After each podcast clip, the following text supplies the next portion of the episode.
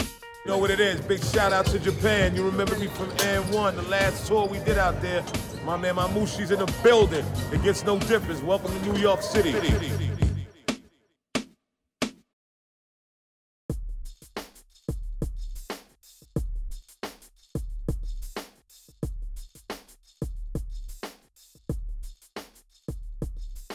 MC まむしでございます。ポッドキャスト MC まむしのラジオショービッグバッドスピーカーズ今回も行ってみましょう。今回は二人喋りです。僕、まむしと、そしてプロデューサー、秋葉ちゃんで。どうもどうもどうもどうもどうもどうも。いいペースで。毎週、ほぼ毎週か。そうだね、まあ、日本撮りがまああったり前とかし回たのけど、ね、そう前回のは日本撮りだったからだったけ ど。今週もギリギリですよもう金曜の夜ですからまあなんか今俺らさ、週一でこう合同目隠しトレーニングをさ、はいはい予定合わせてやってるじゃんね。はいでそれ終わって、まあ、その日にラジオ撮ろうみたいなので、こういいルーティンができてんじゃないですか、まあねもう目隠しトレーニングきついんだうん、エスネ先生本当にインスタの関根先生 AKA ストエスせネさエスネさんんいやいやもうインスタのストーリーズとかでさらされちゃってるよもう、おじさんがも うさ目隠ししてさ目隠ししてさ拷問みたいなことやられてその場で足踏みさせられて本当ださよ 目隠し取ったら向いてる方向変わってたみたいなやつ でねあれね左右差のバランスありますいやねいやみたいなやつね、うん一生できないあれね体幹強いねギバちゃんあそうなん腹で筋強いねあ腹筋強いかもね腹筋とかなんか体幹コア系強いね一緒にやってて思うやまあなんかっぱ柔道家だかそらうそう柔道部だか らそんなに柔道って今も至るほど鍛えられるんだ体幹が。 あいやいや、まあ、柔道部もね、30年前の話だね。30年近く。いや、だって17とかまででしょやってたの。だから27年前だよ。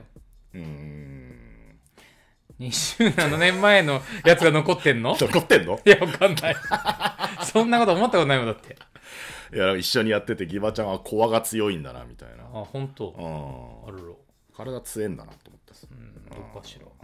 俺得意不得意が大きくこう分かれる、まあね、そうね。バスケ部っぽい練習は好きなんだけど さボール使ったやつとかボール使うやつとかさ飛ぶやつとかさ、はいはいはバランス系とか体幹系ダメねでも面白いね。なんか人間の体の面白さっていうかさ、なんかやってるとできるようになるじゃん。まあまあそそうだ、のね、要は要はそ確のか別にになんかね長いことやってるとじゃなくて、そのその日でも、うんうん、そうだね終盤にはコツつかむみたいなことはあるよねそうすごいなと思う、 ね、前回までの草原の鬼のようなワークアウト話いをや本当だ聞よいた次回で俺らの よたよたと草原会はでも聞いてたね草原会そうだねあのー視聴視聴っていうの視聴じゃないか聴取聴取率、聴取率じゃん聴取数、うんもうすごい良かったし結構いろんな SNS で、まあね草原が人気者っつうのもあるけどさ、まあね草原世代がもういろいろ聞いてました、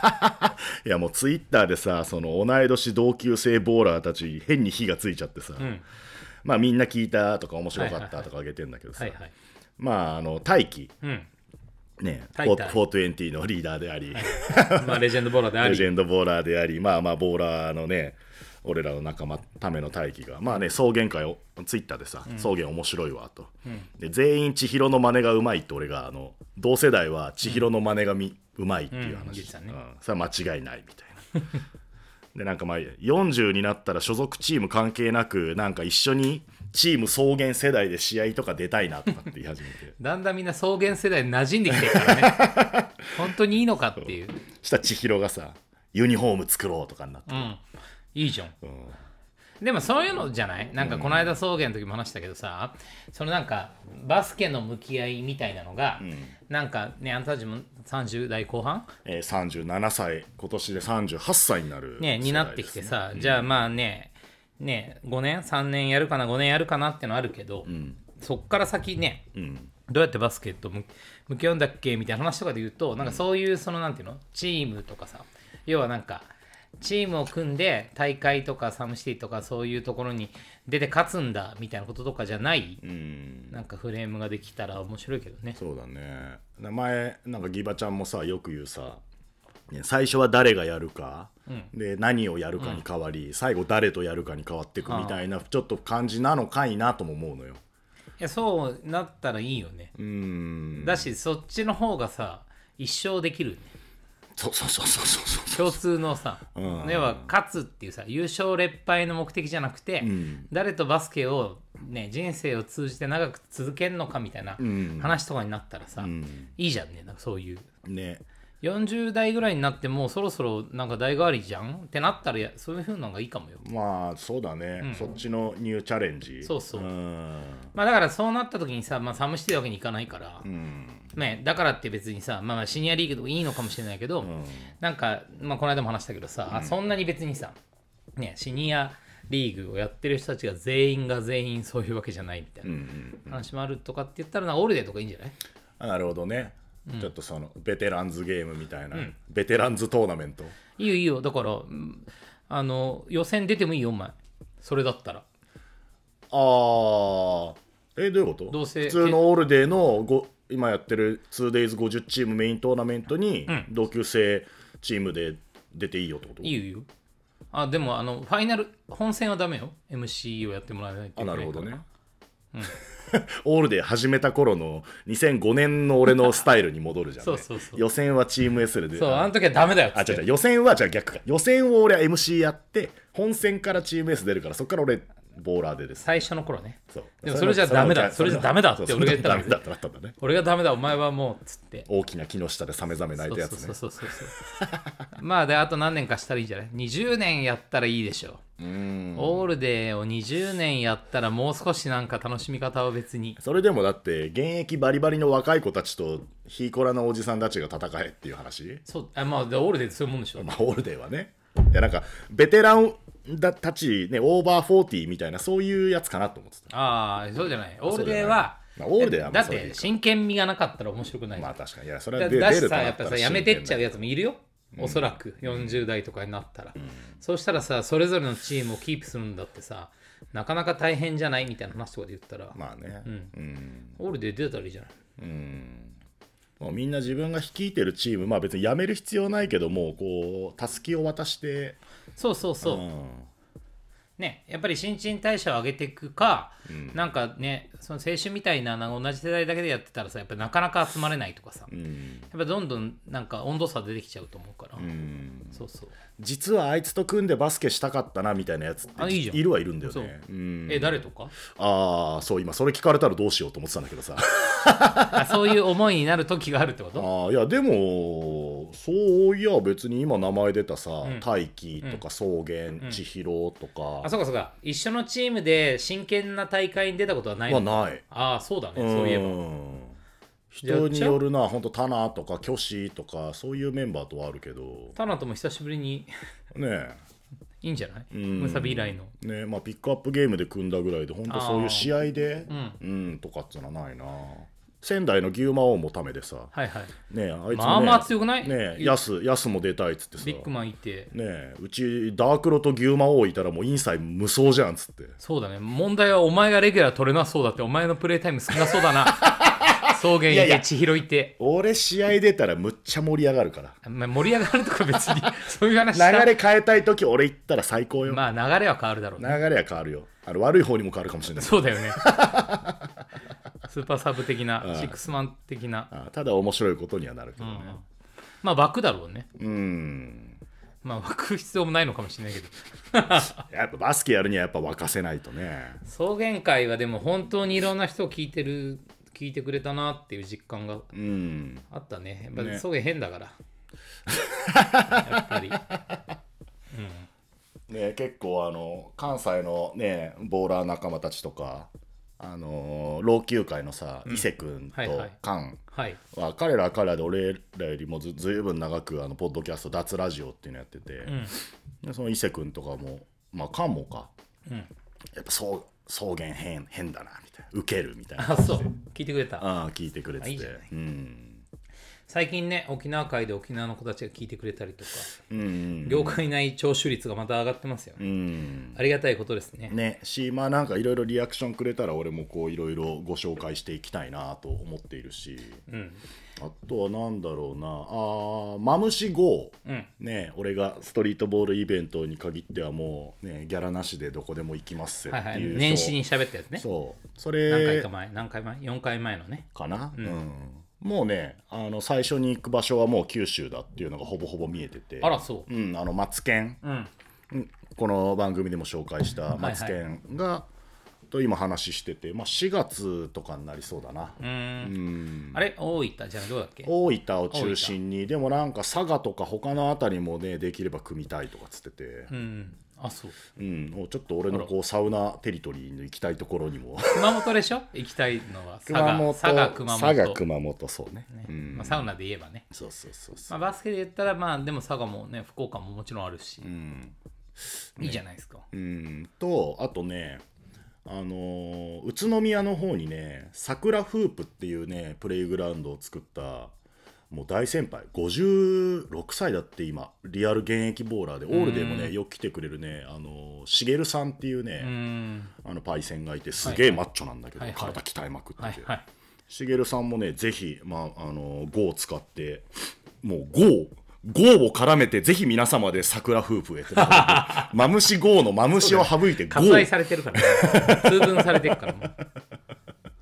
なるほどねとかねあでもちなみにマツケンその4月ね九州みたいに今日程調整してんだけどさ、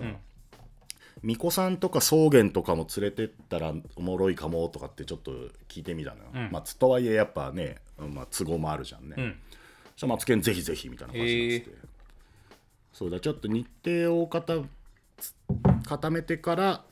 まあ巫女さんと草原ちょっとかまあ別にほねギバちゃんもでも自費でも来る人いるんじゃないのなんかあーそうもそちうろん楽しそうになったら、旅行みたいなもんじゃんね、まあね今みんなほらやっぱストレスっていうかさフラストレーション溜まってるからまあもしそのね緊急事態宣言とか落ち着いてりゃ、なんか自費でも行くでしょみんな大人だしとか言ったら盛り上がるかもねまあね一大こうなんか遠足なんか修学旅行みたいなレジェンドゼップツアーの時みたいな サーカスの巡業みたいな感じになって あそれはそれで賑やかでいいね、まあねそうそっちの方のマムシ号ももういいいい加減ちょっとあのポッドキャストだけじゃなくて、ちゃんと俺が多分一俺が一番見られてるメディアインスタなのかな、インスタとかねあ載せてってくださいよまあでもあれよねちゃんとなんかこのポッドキャスト自体もさ、すごくこうなんかそんなリアクションがあるぐらい聞かれてんのかっつってね俺は結構なんかんね前からやっぱ耳のメディアを注目していて、ねあのね、この何コロナになったタイミングとかでねポッドキャストやろうぜみたいな、ね再開しようぜみたいな感じになったけど、まあ耳のメディアといえばですよもう本当にこ今のね数日今日が1月29日か29日うん、金曜日に撮ってるんだけどさまあ昨日一昨日ぐらいからはすごかったね、えークラブハウスクラブハウスがね日本に、まあ、上陸してないんだけど、まあ、まあ上陸だよね実質まだその日本語版にはなってないけどまあユーザー増えたら日本語版とかもできるみたあいな、ね、日本語版っていうかねまあいや別に言語対応してるんじゃないですか、あーでも基本今英語だよね全部ねああいやそうだけど、あの言語対応はえっとそうまあ入り口のエントリーするところとかは英語だけど、別に日本の言語では書けるでしょプロフィールとかああそうだねそそううだだねから言語対応してるんあーなるほどまあそういう意味ではね言語対応はまあ割としてる10カ国語ぐらいしてるんだけど、まあでも上陸っていうのはさまあその例えばねクラブハウスジャパンができるみたいな、うんあまだまだそういうこと根を生やすっていうことはまだだけど、まあでも実質上陸じゃないですかねもう今日と、まあ、昨日今日だな結構もうクラブハウスのことで、ねまあ、実際触ってみたりそうそう多分こ調べてみたりここまでいったら多分この週末とか週明けぐら いにテレビとかがねまあなるだろうねねクラブハウスって言ったらもう決定的にもう全国区な感じになっていくんじゃないですかねそうだからちょっとクラブハウスねあのー面白いから、し、まあ、俺はまだ本当触り始めてまあただ秋葉ちゃんそのねあのマーケティングとかのプロである立場でいるとかなり早い段階から情報も入ってたらしいし、ねこういうもんじゃないのみたいなのあるじゃんね。いやまあでも本当結構ねちょっと前だねちょっと前からなんか注目す、まあ注目っていうか、うん、あのアメリカとかでっていうのは聞いてはいたけど聞いてはいたと知ってはいたけど、ねもうでも一気ですよ一気に行くかいこれ。一気にっていうかまあまあ流行りものにはなるんじゃない、うーんうんやっぱ生活様式が、まあ、COVID によって変わって、割とみんな、なんだろう、 ね、ひ一人の時間とかが増えていってるからね。うんだからそういう意味では、なんか、そういうなんか隙間時間とかを埋める一つのメディアになる可能性はなんかね多分にあるんじゃないかなと、まあねまあ耳のメディアが盛り上がるのはね俺個人的にありがたい世の中になるし 確かにうん土たら一方でじゃあねポッドキャストとねじゃあ何が違うどう使うべきなんだろうインスタライブねツイッターの音声版だみたいな風にも言われるけど果たしてどういうものなのかみたいな、まあ、まだ答えないけどちょっとこう探っていく回俺らがあ ー俺らがクローブハウスをディるそう俺らが語るクラブハウスまあ語俺るまあっつうか、まあまあでもそうだよね、まあ旬なやつねあ、んた知らなかったわけだもんね俺は知らなかった側だねじゃあまあ俺も別になんかむちゃくちゃ知ってるわけじゃないけどね知ってる限りのことはちょっと話すよ、まあね C だってまだほらさアカウントをね欲しいけど招待がみたいな人もいるだろうしさまあ明日ぐらいまでじゃない 明日ぐらいまで、もうすぐ出さねえとじゃんこれ、いやいやいやそうじゃなくてアカウントがあねあそのみんなに行き渡るまでとかに言うとかね言う言う言ってんのはオッケーオッケー、まあなんで今回はちょっとテーマをまあちょっと旬なクラブハウスみたいなのをちょっと探りながらまあ、もしなんかバスケでこう使えるようなことがあるのか、もしくはこれ聞いてるねあお自分の才能これでこうハマるかもみたいな、まあ、ヒントになればいいし、まあ、あとは今回またいろいろリスナーからなんかご質問あればっていうのを寄せて、まあ、それも来てるんで、まあ、そんなのにもお答えしていくような回にしましょうかな、はい多分これね50回目とかになるんだよねあ記念すべき記念すべき50回目すごいに ここまで積み上げてきてバスケじゃない、クラブハウスまあ、バスケっぽいけどねクラブハウスなんて言ったらうんクラブハウス、なんかサンドイサッカーっぽいなサンサンドイッチみたいじゃないさあクラブハウスサンドサンドイッチそれそれ 別にロイヤルホストとかで食うやつじゃないサンドイッチみたいじゃなくて続けて言えばその ね商品名になるからねぐらいの理解力の私ですけど、はいはいまあちょっと今日はそのクラブハウスをちょっと、あのテーマに、あのゆるい感じで行ってみようと思いますんで、はい今回はギバちゃんがたくさん喋る回です ねギバちゃんにちょっとね花を今回持ってもらおうというああありがとうございますありがとう。薄い、薄いお礼ありがとうございます。 てな感じで、今回の、えー第50回目になります、ビッグバッドスピーカーズ。そんな感じで行ってみましょう。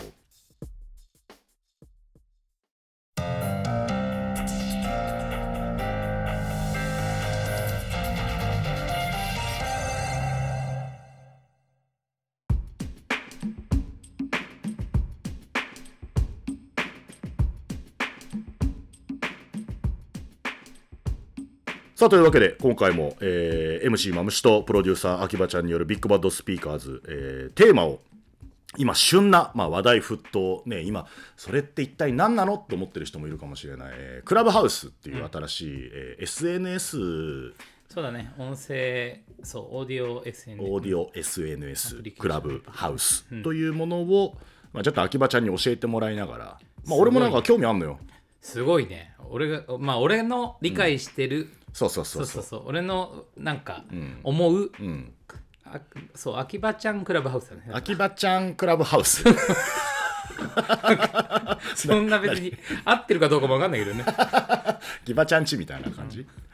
まあまあなんかいろいろこうねネットにある記事とか読んだけども、まあそのもうちょっとこう噛み砕いた興味津々ですね興味津々ですよだ僕が 僕がっていうとなんかリスナーが喜ぶらしいんだよねこの間の「スラムダンクの時にね僕はそうそう童心に戻ってたね、大泉と小暮かなみたいなの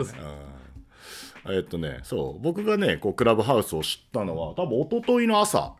いはい一昨日の27日うん、一昨日の朝に、秋葉ちゃんと俺と、あと俺が所属してるあのハングアウトあのカンパニーっていうね、マネジメントのリーダーの田リエさん、3人の LINE があるじゃん、まあ、大体そこで仕事の話とかしてるんだけど、まあ、タムさんがねタムリエさんがこう「マムさんこれ、あのーハマるかもマムさんに」つってリンク送ってくれたのがクラブハウス、ん俺朝そう寝起きでそれ読んであ音声のやつあなんか面白そうみたいなところでちょっとディグり始めて、その日の夜にはもうギバちゃんが招待のやつをくれたんだよねあそうそうそうで俺はアカウントを作ることができそてうちょうど招待回ってきたタイミングだったんで、そうねマムシを招待しました、ね、っていうので俺もアカウント作っって、んで、まあ、ちょっと触ってみてみたいなところなんだけど、ん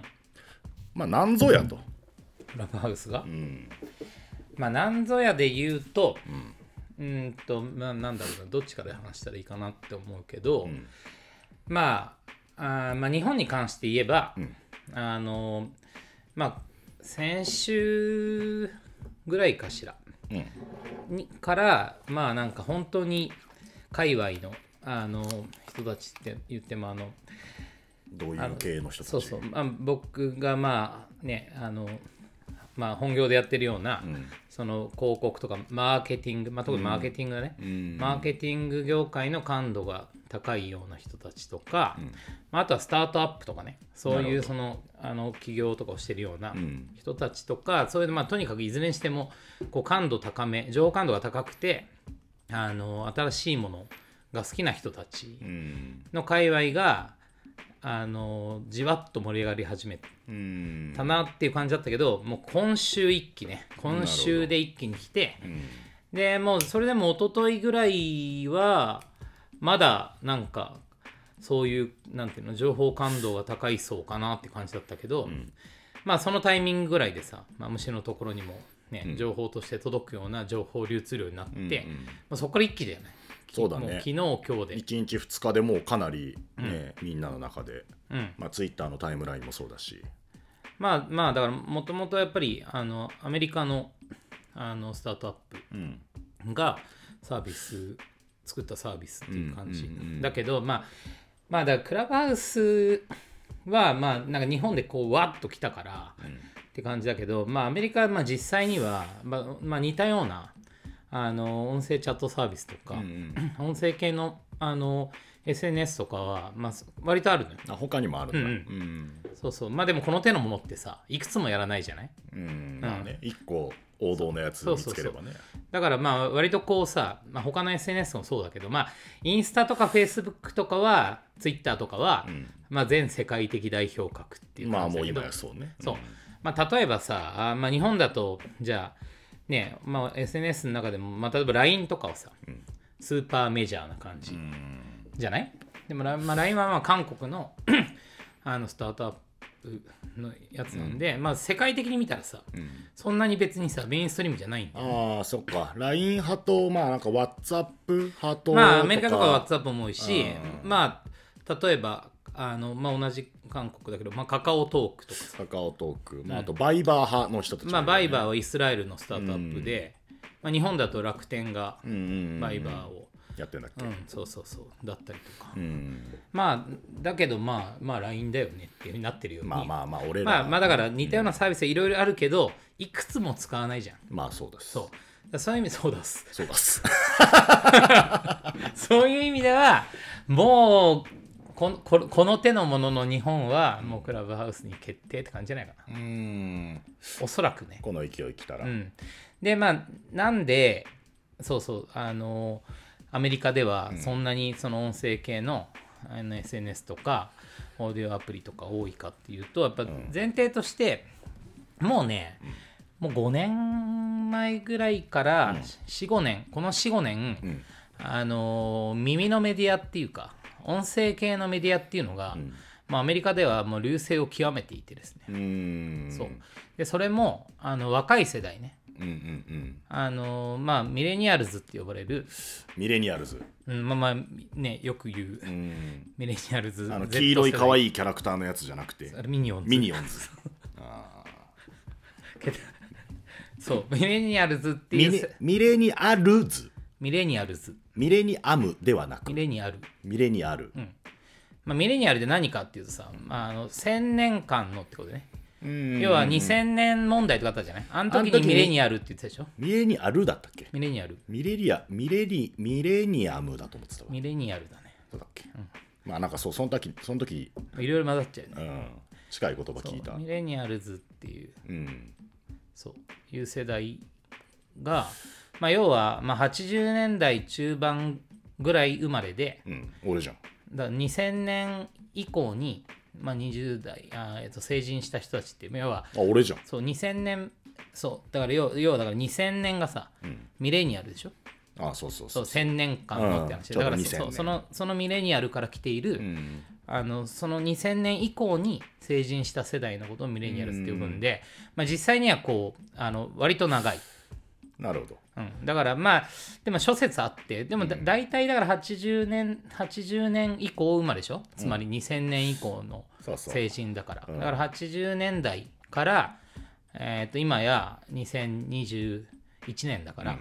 2000年またぎの成人みたいな話とかで言うと、まあ大体2002,3年生まれまで、っていうのがまあ幅なんでだから割とね、18まあ、そういう意味じゃ2003年生まれだったら18歳だし、はいはい、ねえーっとね、あの80年生まれだっ俺たらとかだったら37とか、まあ、35とかあのまあ85で年も生まれだったら35歳そうそう、まあ、でもとか80年生まれだったらさ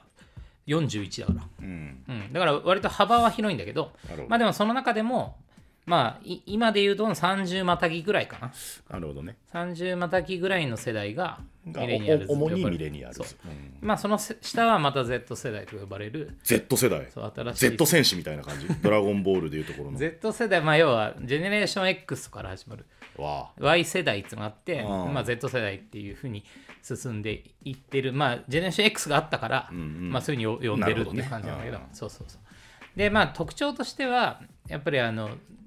あのデジタルネイティブだねうんで、まあ、ちなみに Z 世代は、まあ、さらに進んで、SNS ネイティブ、わあなるほどまあ、要はし子供の頃から、うんうん要は初等教育ぐらいから SNS があった世代っていうのが、なるほどまあ、Z 世代だけど Z そうミレニアルズっていうのは、まあ、なんで幅が広いかっていうとデジタルネイティブと言われるんでまあ要は例えば なんだろうな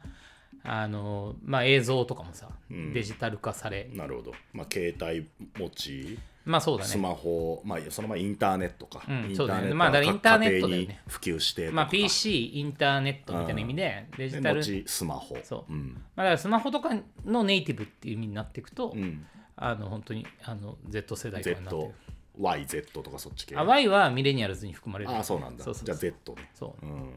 なので、そう、ミレニアルズを、 ミレニアルズの説明になった。だいぶこってり。あそうそうでごめんアメリカでミレそう、ミニアレニアルルズズをが中心に、あのみ耳のあのメディアっていうのが流行りましたよって話なんだけど、まあ、それなぜかっていうと、あのーもう、要はデジタルネイティブとか、その下はスマホネイティブみたいになってくると、あのそれまでって、まあ、メディアがさ、まあ、4大メディアみたいな時代があったわけですよ。おーなんです要かはテレビ読んだテレビはい新聞、新聞ラジオ、ラジオへ雑誌っーへーへー4代ていうのが4大メディアだった時代でこれはまあちょっとミレニアルより上俺とかもっとね、もうもうちょい上ぐらいの世代の人たちっていうのはそれが、まあ、メディアの主流だったわけで、でそのメディアのなんか特徴はあのまあまあそもそも形があるものだったりとか、フ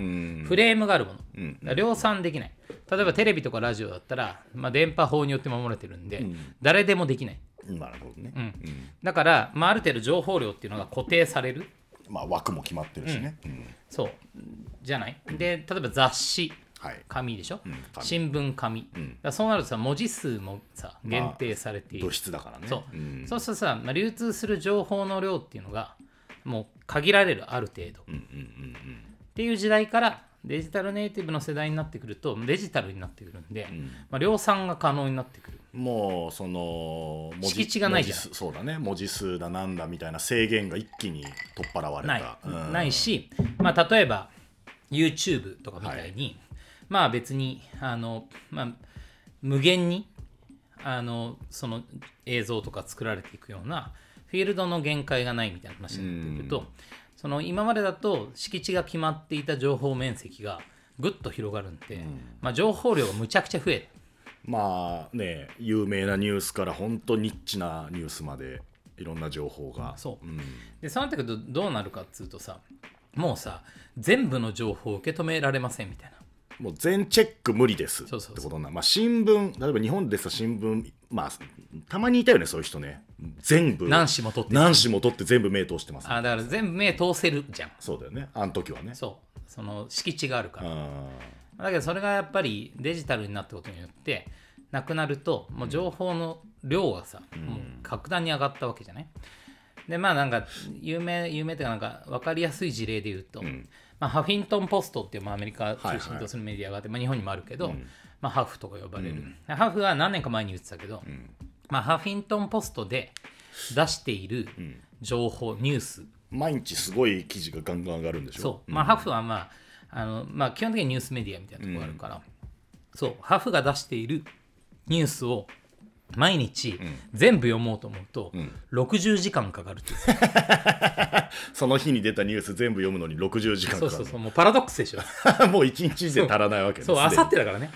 60あ の読み終わってる時にどんどんどんどん置いてかれるんだそうそうそんしかもそれ寝てないや計算だからね 24時間フルだか稼ら働それくらいなのよだから世の中にある情報っていうのは、もう溢れすぎちゃって、なるほどうん、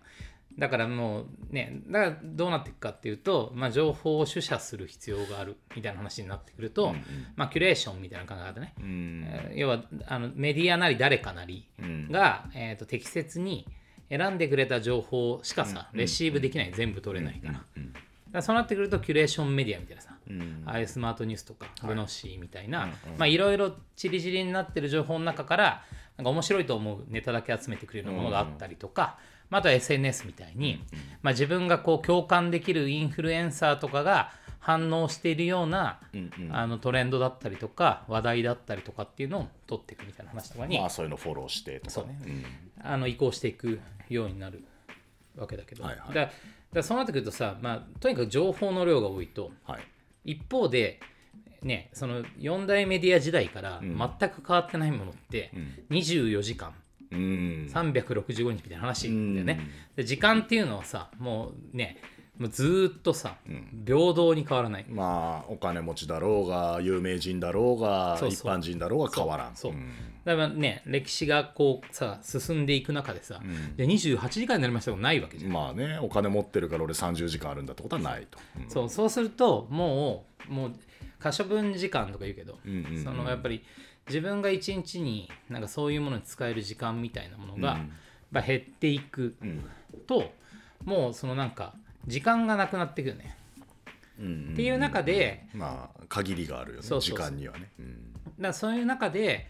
あの出てきたのが、まあ、隙間時間みたいな話になはいはいはいなってきて、とかながら時間とかうーんなんかしながらそう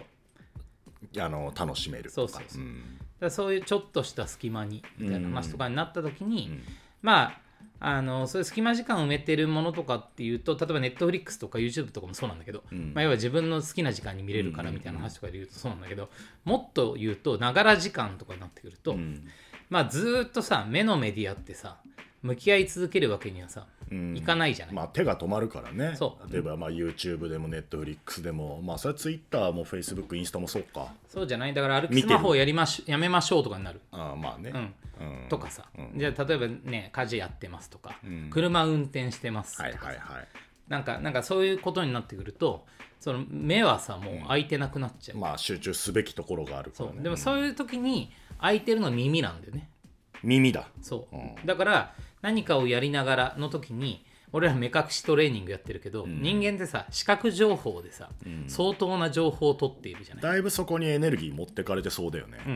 だし逆に言うといや目目が塞がっちゃうと、もうさそのねまっすぐも歩けなかったりとかするじゃない、っ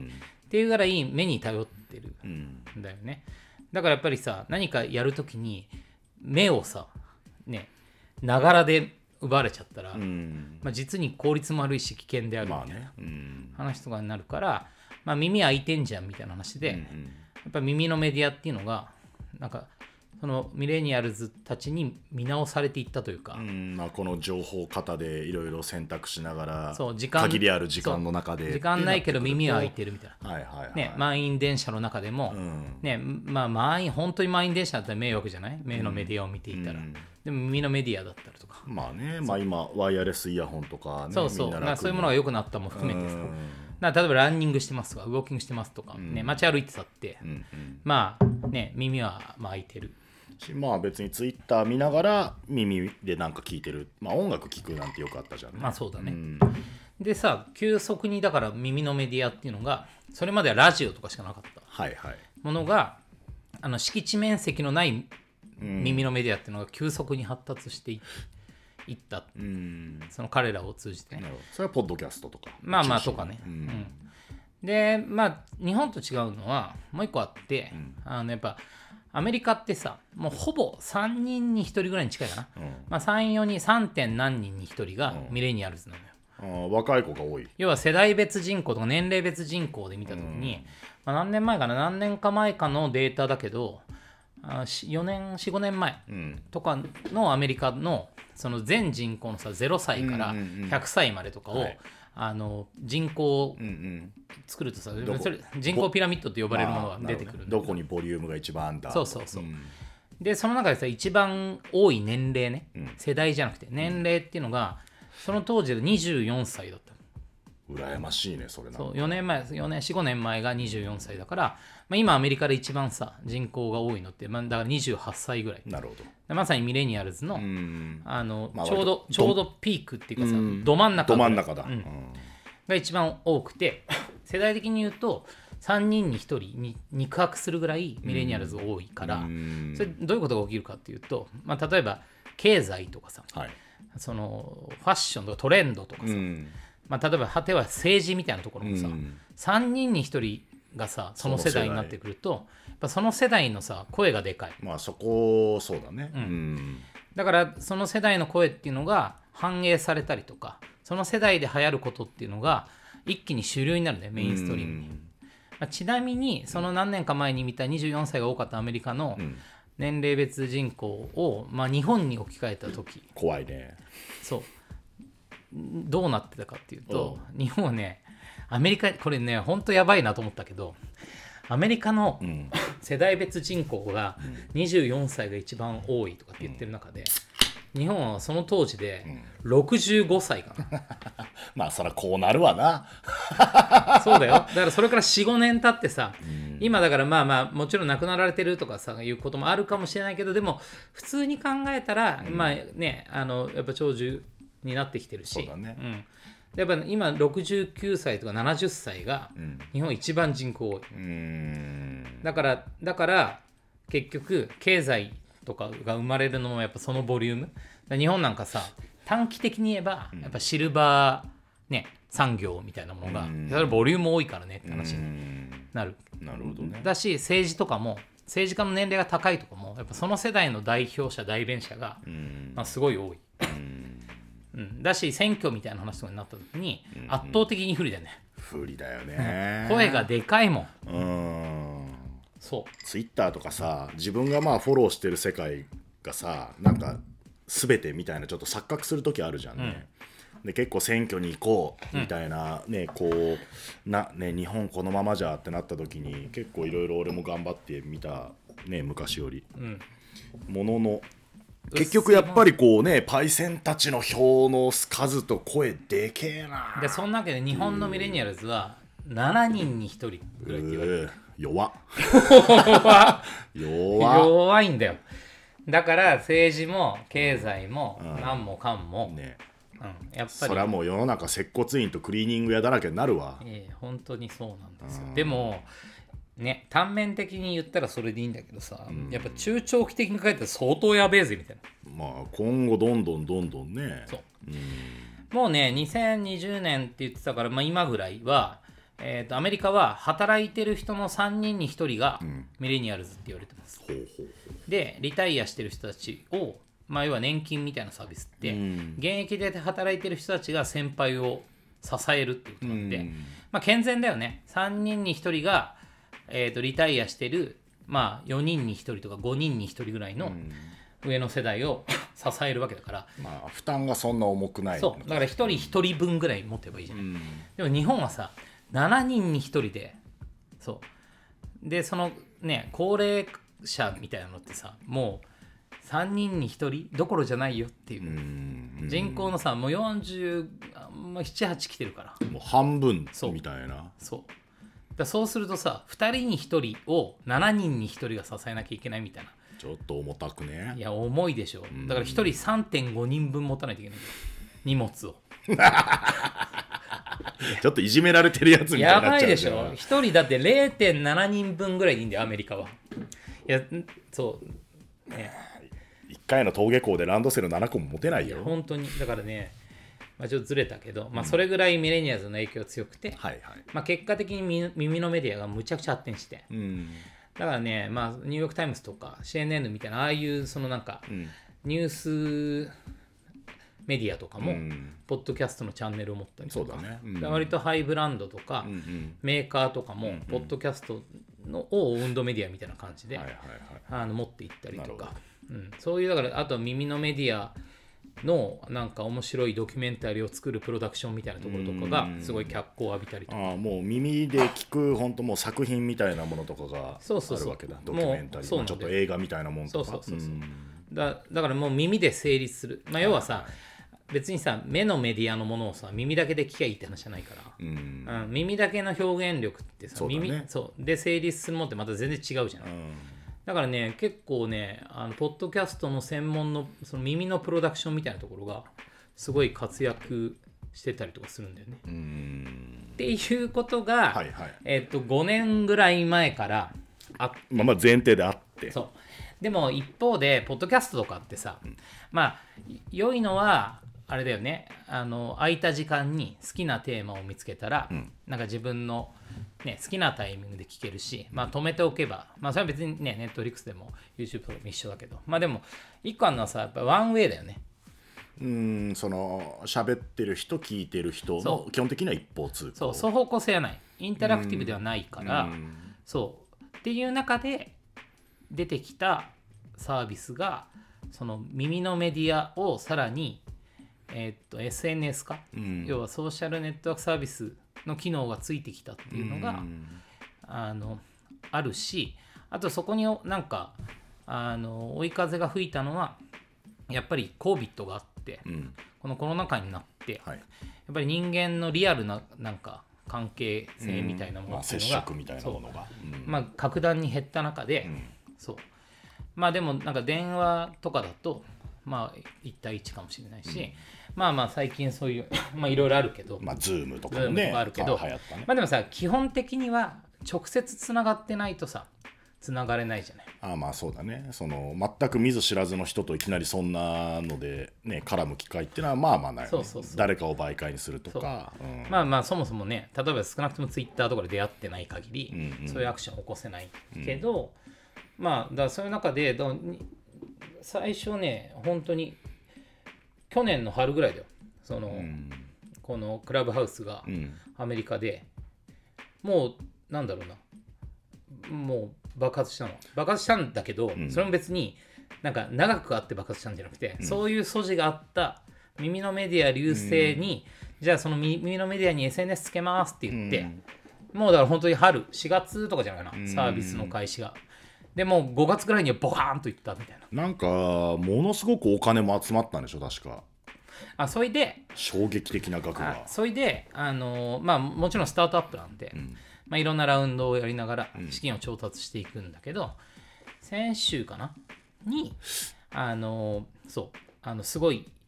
資金調達をし,、たし時価総額みたいなのがボカンと上がったうのんうんそのあのそうクラブハウス自体、でそのニュースがあのアメリカとかですごいニュースになったのを、へいへい拾っ情報を拾ってんのが情報感度の高いマーケティング業界の人とか、なるほど。スタートアップとかやってた人たちってやっぱそ,、そういうものを見てるからニュースピックスとか見てる人たち。あそうそうそうあだからまあ意識高いっていうか、まあ、情報感度が高い人たちあなるほど。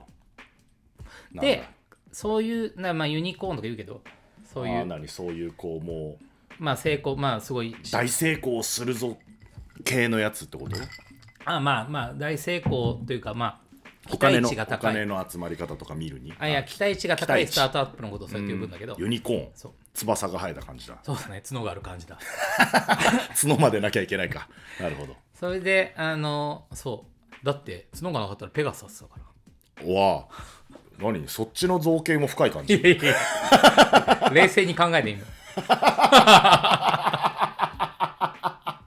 そうさすがだねなので、うん先週ぐらいから、そういう会話の人たちがそのこのね次に来る SNS メディアはクラブハウスだっていうふうに色めきだって、うー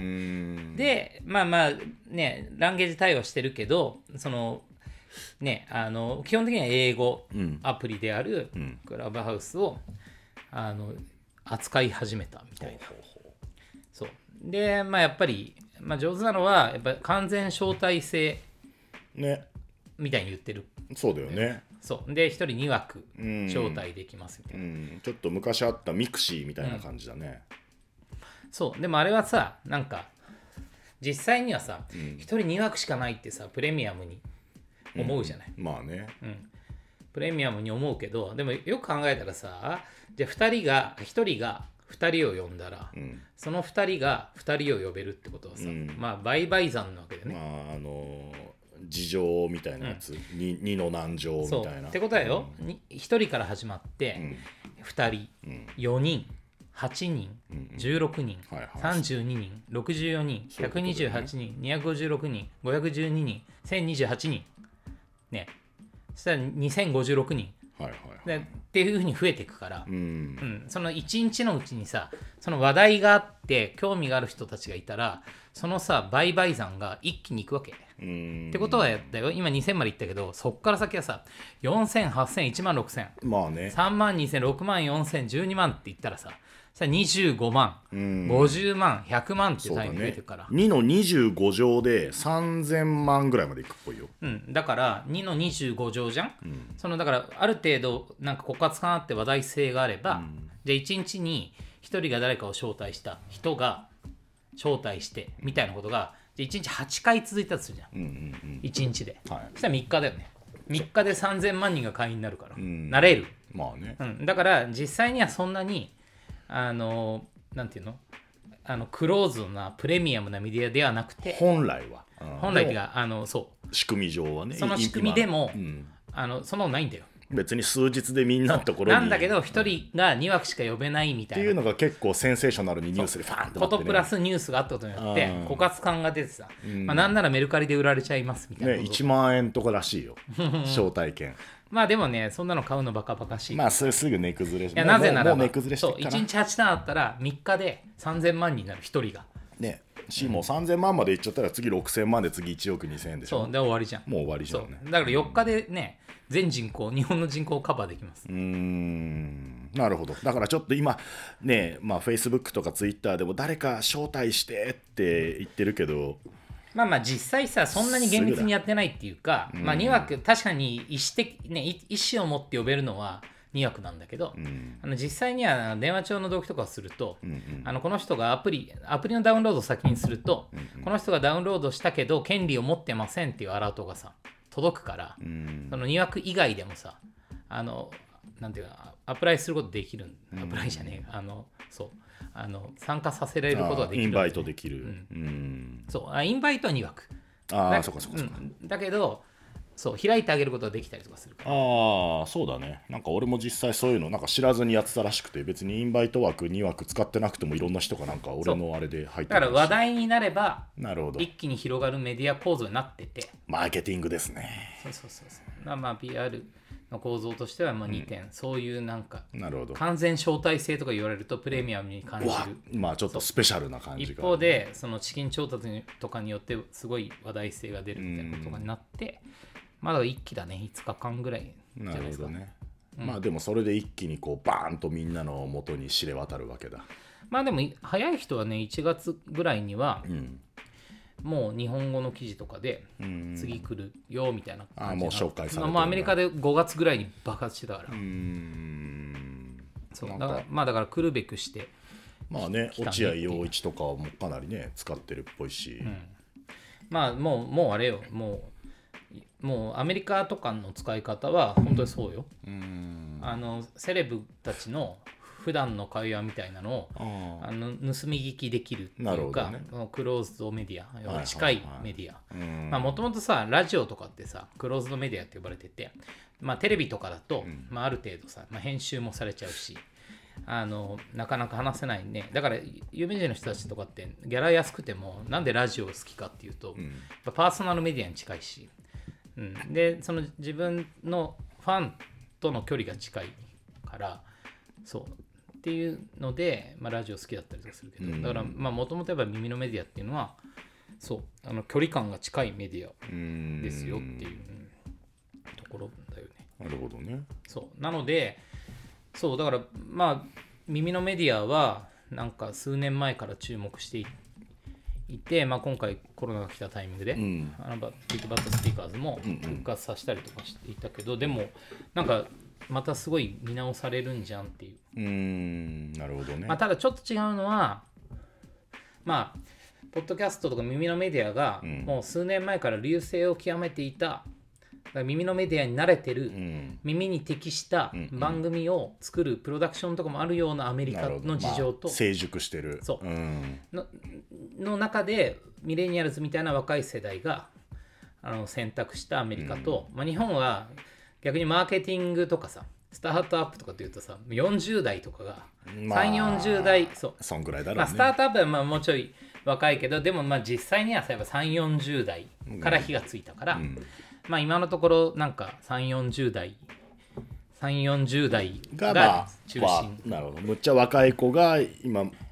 なんかね躍起になってるわけでもなさそうだし、まあでもさ、まあ、さっきの事情で言うと、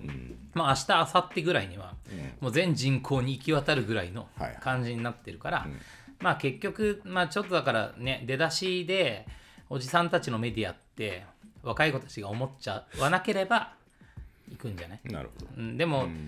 ね実際やってるのはやっぱインスタの世代じゃなくてフェイスブックの世代だから、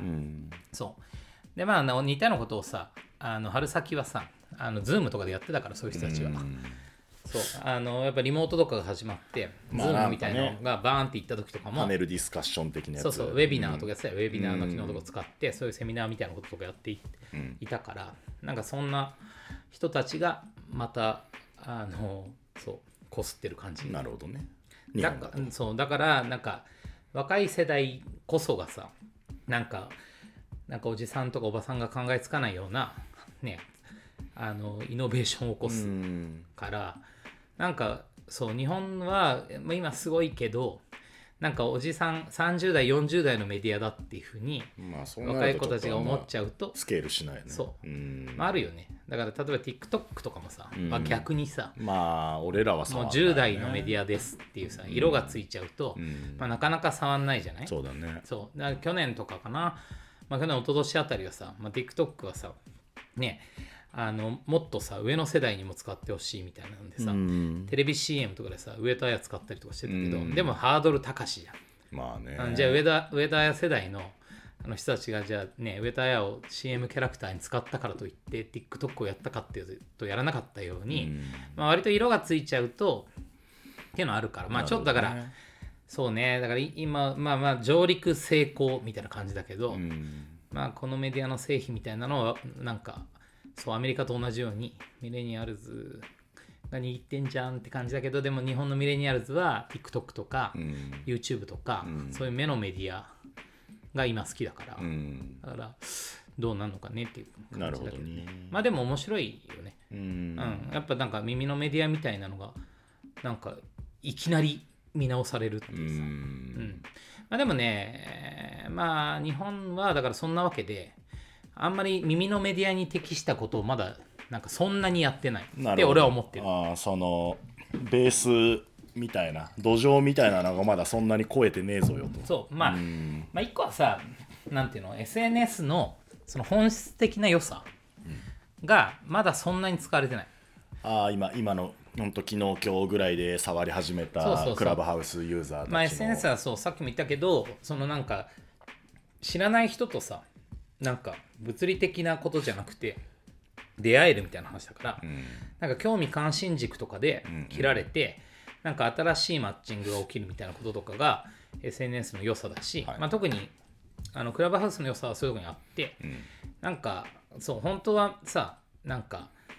なんていうの、まあ、いきなりああいうさ話者と要は喋り手と、んあの聞き手っていうのが分断する運用は正しいんじゃないんだよね。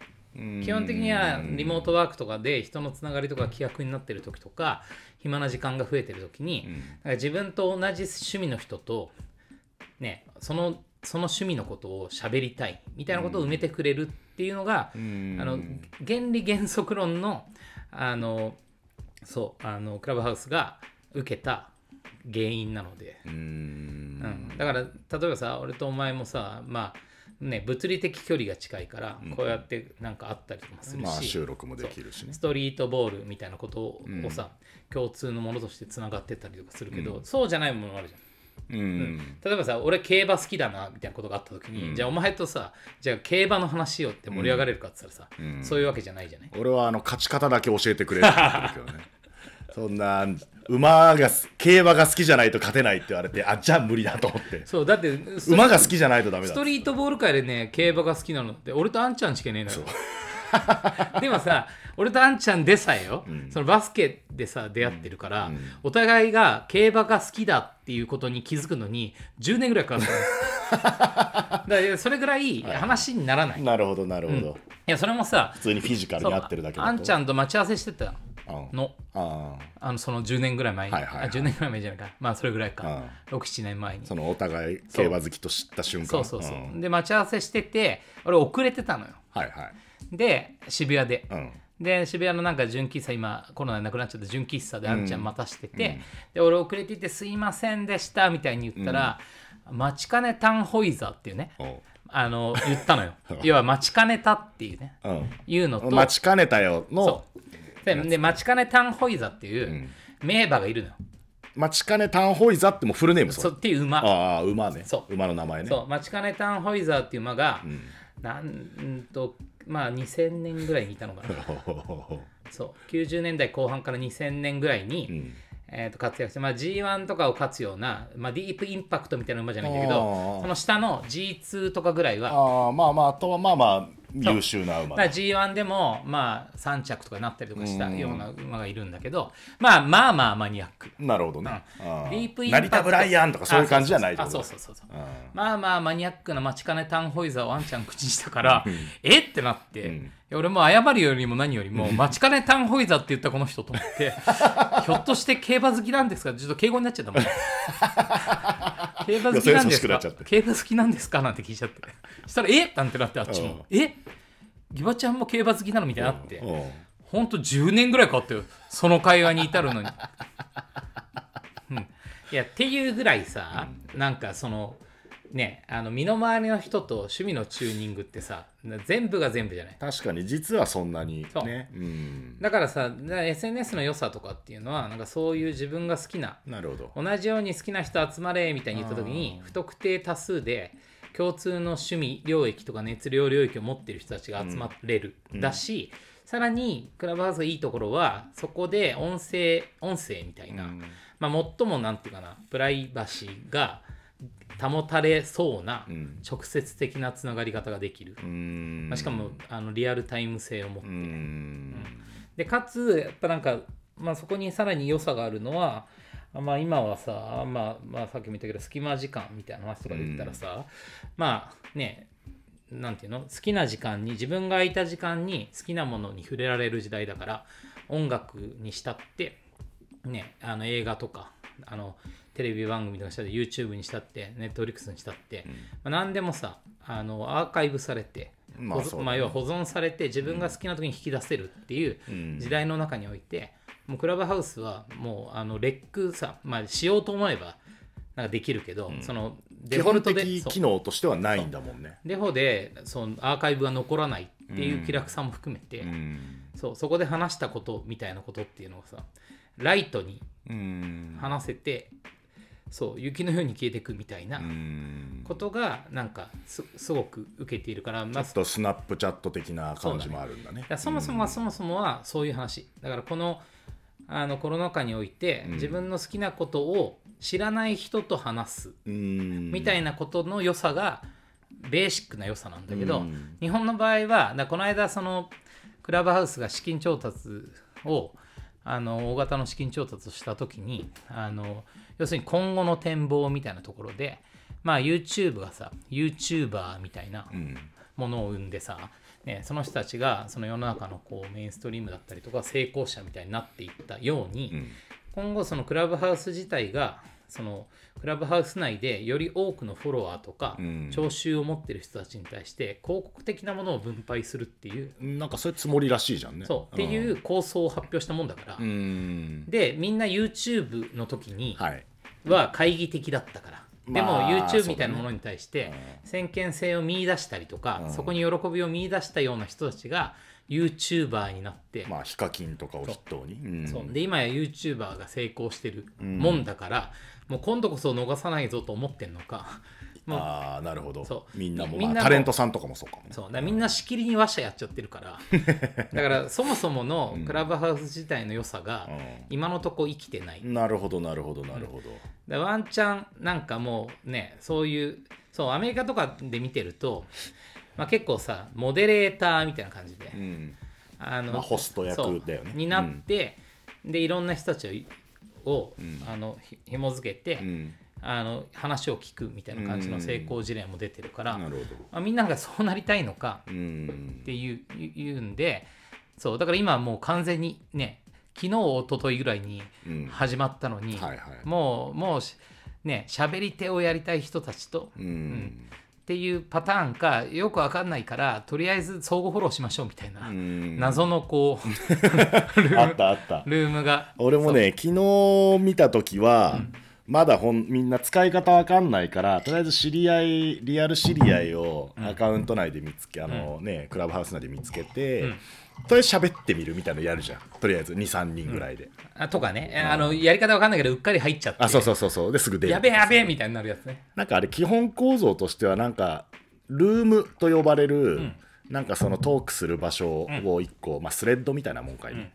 を作ってで自分しゃべるで一緒にしゃべる人とかも巻き込めてで聞いてるだけの人、まあ、3階層あんのかモデレーターっていう、まあ、ホスト、でスピーカーって言われるしゃべる人たちそれはモデレーターも含めていろいろ呼べる、はいであとその聞いてる人たち、オーディエンスの3階層でオーディエンスもリクエスト出せばスピーカーに入れるみたいまあ、なスピーカーがね、あの許せばっていうか、うんまあ、あとはあれだよねあのオープンで誰でも入れるものと、フォロワーしか入れないものと、指名した人しか入れないものはいはいクローズドのやつとか3ね階層、うん基本構造はそんな感じでテキストのやり取りとか DM とか一切ない、基本的にもう聞くか喋るかだよね、でやっぱなな残らない良さを徹底追求してるから、DM みたいな機能もないじゃないないそう、コメントみたいな機能もない、ないうん、だからねそのね傷つかなさが、うんとか気楽さが受けてんだよねアメリカとかではうんなるほどうん、だから同じ趣味の不特定多数に今ちょうど空いてて喋りましょうよみたいな人とその雑談とか暇つぶしができ、そうかつ顔を晒したりとかっていうなんかプラ,、ね、プライバシーはある程度保たれ、ね、DM とかを送ったりできないせいぜいフォローしかできないっていう、っていうのが良いんだけどね今のところなんかそんな感じの運用はまだあんまりないかな、ないというかなんかそういうものだっていうふうにみんながちょっと勘違いしちゃってるから、うん、なんかそういう広がりが極端に少ないんじゃないかななるほどね、まあ、今日の今日だとなんか、まあ、まだお試しでやってる人もたくさんいたけどまあなんか一個テーマ定めて、俺今日昼はねあのサウナねプロサウナチームの TTNE のメンバーたちとかを中心にやってるサウナのやつがあったからちょっと聞いてたら、んまあまあラジオっぽくいろんな人たちが飛び入りで入ったりとかして、まあ面白かったしまあなんだ結構ビジネス系とかスタートアップ系の話してるルームはかなり聞いてる人が多かったりとかバスケとかでもなんだろうプロスチプロチーム運営をテーマにとか、あだからファンフそうァンビジネスをテーマにとかあだからなそんういかうのはあっ表んだよだからニュースピックスとか、ウェビナーとかに近いような、うんなんかその確かにそうトークセッションとかカンファレンスとかに近いようなことばっかにたうんなっちゃってるからなんかそこもあるかな、うんでそういうのってさおじさんたちが好きだからうんだからそれもだからその運用も含めて若い子たちがなんかちょっと違うなっていうふうになっちゃうとちょっとあれかもしれない。まあでも一個なんかね自分が知ってる人知らない人置いといてその共通のテーマじゃあわかんないストリートボールでもいいし、サウナでもいいし、そういうのを定めていろいろポイポイポイポイあの入ってきた人をとなんなら直接対話もできるみたいなのは一個面白い SNS の機能あそうだねだからそれはだから人に聞かせたいとか、フォロワーを増やしたいみたいな話とかよりも、う友達を作りたいとかそっちの良さはそれでそう補そう完されてんだ自分がそう知らない人だけど同じ趣味がある人とはいはいその空いた時間に喋りたいみたいな話とかだったら、いいんだけど、そう今はちょっとだから話者たちがさ、んよりこう著名著名っていうかな、うんでやっぱなんか今後そういうもしねその広告分配モデルとかあのそうクラブハウスジャパンみたいなものができてくるようなこととかになってくるとまあおそらくだけど、んあのまあアメリカも割とそうだけどあのまあアメリカも含めてその今まで広告費の分配とかがなかったうん気楽さはあったんなだよ、ね、るほど、まあそれが入ってきちゃうとちょっとまた、入ってくるとね、まあ、どうなるかって言うと入ってくるまでの間になんかあの要は、えーとまあ、TikTok とかさインスタとか、YouTube みたいに、うんそのメディアの中であの発見される、うんそのメディアで有名になるとかそこで発見された才能みたいなうんうん人もいるかもしれないけど、まあ、今回多分ね圧倒的に有名人が有利なメディアですうね。ーんい今の使われ方だとそううーんそもそも有名な人まあ俺も見てよ論文の淳君とか、ねえあのー元 AKB の小島春菜とか、ラジオはねクローズドって呼ばれるけどそんなにさとはいえさ電波とかを乗って聞いてるからそこそこの距離感あるんだけど、うんあのーそうクラブハウスはさもう距離感超近いから、うんまるでなんかその人の横でそうその番組構成とかもさ、そんなにないじゃない、うんだからなんかすごいすぐそばで聞いてるような気分になるっていうラジオの収録現場に立ち会ってるみたいな気分になれるっていうそうだからなんかぶっちゃけその新しくこのクラブハウスで有名になる人がなんか来るよりもうんししプラス有名人とか芸能界も YouTube で懲りてるからうん YouTube っていうメディアをあの軽視してたし、うん二の足踏んでたそう YouTube は、まあ、むしろ敵視してるとかなんかテレビの敵対メディアだなんて思っまあ明石家さんまさんとかいまだにそう言ってるっぽいけどね、まあまあそれはテレビを守りたいって観点からそうかもしれないけど、もうそれでさ YouTube 早くやっとけばよかったみたいな、そりゃそうだよねだって母数っていうかさあの聞く聞き手のさ人数に限りがあって、しかもその人たちにはさ24時間が平等にあるんだとすれば、やっぱり早めにあの獲得したひ方がいいしっていうんで、やっぱ参入が早いと思う。うんでさらに広告分配とかされるみたいになったら当然そのね母数によって割られるじゃない、うんだから有名人圧倒的有利説っていうのが、まあねまずねそううん一個あるかなと思ってるし、まあだから本来はなんかその趣味同じ趣味の人と空いた時間が楽しくねこうなんかこの人と接触できないうん中においてとかになると良いんじゃないで友達だったら LINE 通話でいいじゃんとかさまあね、会社の人だったら Zoom でいいじズゃんームみたでいないいじゃんとかそうう、んうん、とかになる中で言うとそうそうなるかな、まあでも有名人の喋ってる話聞きたいだったら別にラジオでもポッドキャストでもよくないってことにもならなるよねあ、だから一個あるのは、あのリアルタイム性で同時性なんだよねそうそうそれがさ逆にこうなんつうのあのーあなんだろうなある種足引っ張るみたいなところもあるなと思ってその昼に俺が聞いてたサウナの話、すげえ面白い話あったのよ、あのいろんなサウナの話とかさ、なんかビギナーのなんかアナウンサーさんのこと書いてその人があの素人目線でいろいろ質問するとかもあったんだけど、あれで別にアーカイブあってまた今後も聞けるとかの方がいいなとも思ったの。あでもねアメリカとかで言われてるのは、ん基本的にはその同時性非アーカイブ性が、そのプレミアムさを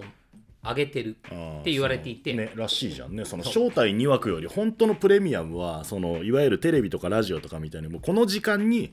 これをやりますだからそこに合わせて聞いてねっていう、だからまあ今はさ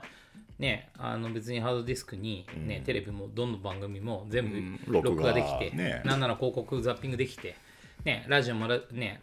あのラジコとかああったりとか、まあ、テレビも TVer みたいなさ、うんね、見逃もうし、基本的にリアルタイムじゃないと見れないものなんてだいぶ減ったよね、うん、うん、だからそういう中でプロスポーツの試合だったその時間その場所にじゃないと体験できない、みたいなことがなんかなんていうか逆に価値を増してる。うんだからちょっとこのねリアルイベントに足運んでいくみたいなのに近い価値観みたあいなだからそれも有名人有利説のうんあのああれだよあのそう有力な、あのなんか要因だと思うけど、圧倒的にその人の発信力みたいなこととかがないと、偶発的に出会うものってあまりに偶発的すぎる、自分がたまたまクラブハウス開いた時にやってるものしか触れないみたいな話とかね、まあ、当然ねあの予告とかはできるけど、でそうなったらリーチが広い人が勝つわけじゃない。まあ結局ね、そうだねそううんだからなんだからねそうよ、うん、だから今なんかみんながやってることっていうのはあんまり別にあのクラブハウスじゃなくてもいいじゃんみたいな、うんまだその本来の価値を生かしきれてないと思うけどね、うーんそうであとはだからそう最適化したものみたいなものとかっていうのがまだなんか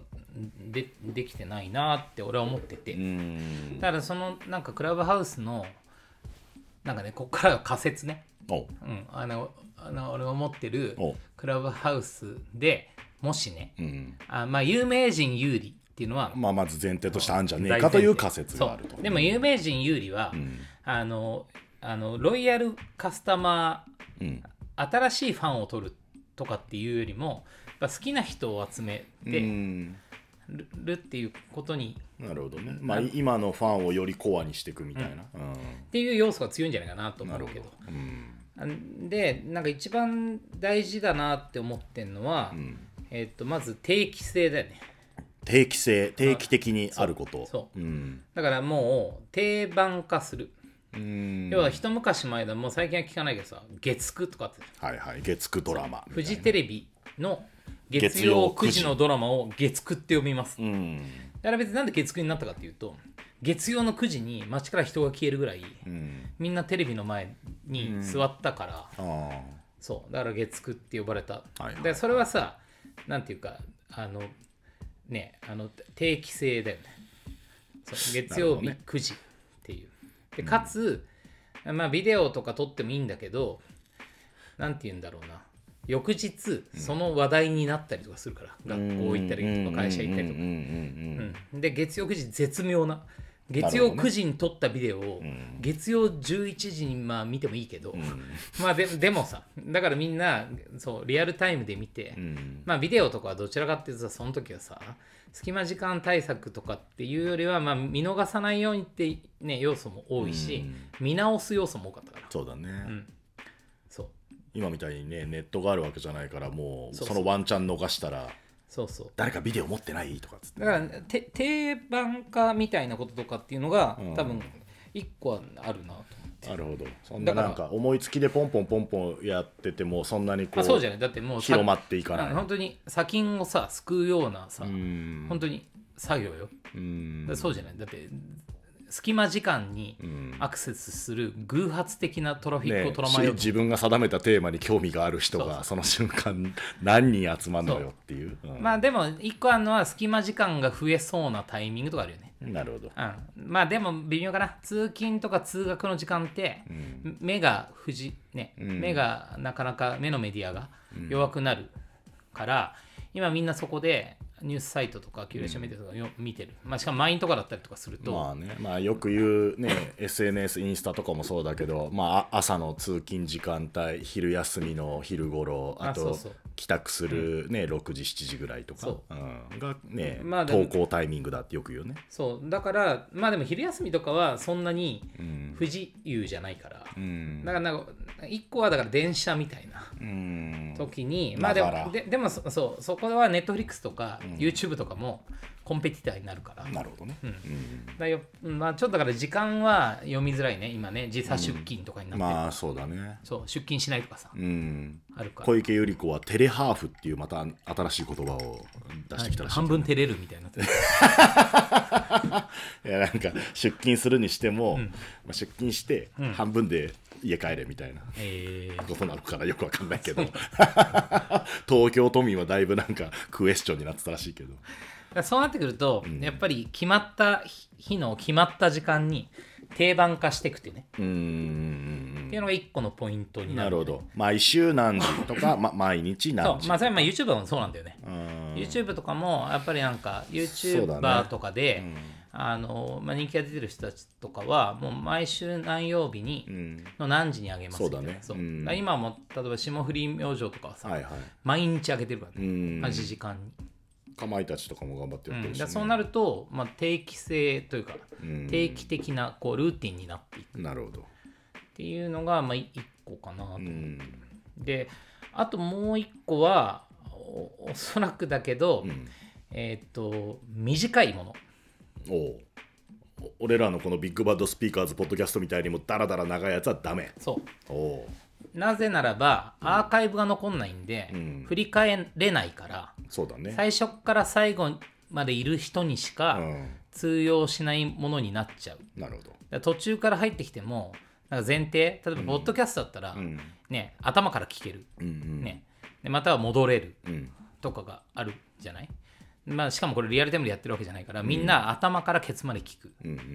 そうだから成立するじゃない、うん。うん。ね、でもさ俺らのこのしゃべりも今入ってきたら、うん。何の話してんのかも分かんないし、まあねうんさっきも言ったけどみたいな、うん。ととねかはもう全もう然通用しなくなっちゃう通用しなくなるから、でしかもかつクラブハウスは忙しい現代人の隙間時間とかながら時間に登場したものなんだからものなんだという前提があるのにそうそうそう時間ねえんだよっていうあーそもそもみんなね。そうそうあだから定期に定期定時にーうん。短い尺のものをうん。やるっていうのが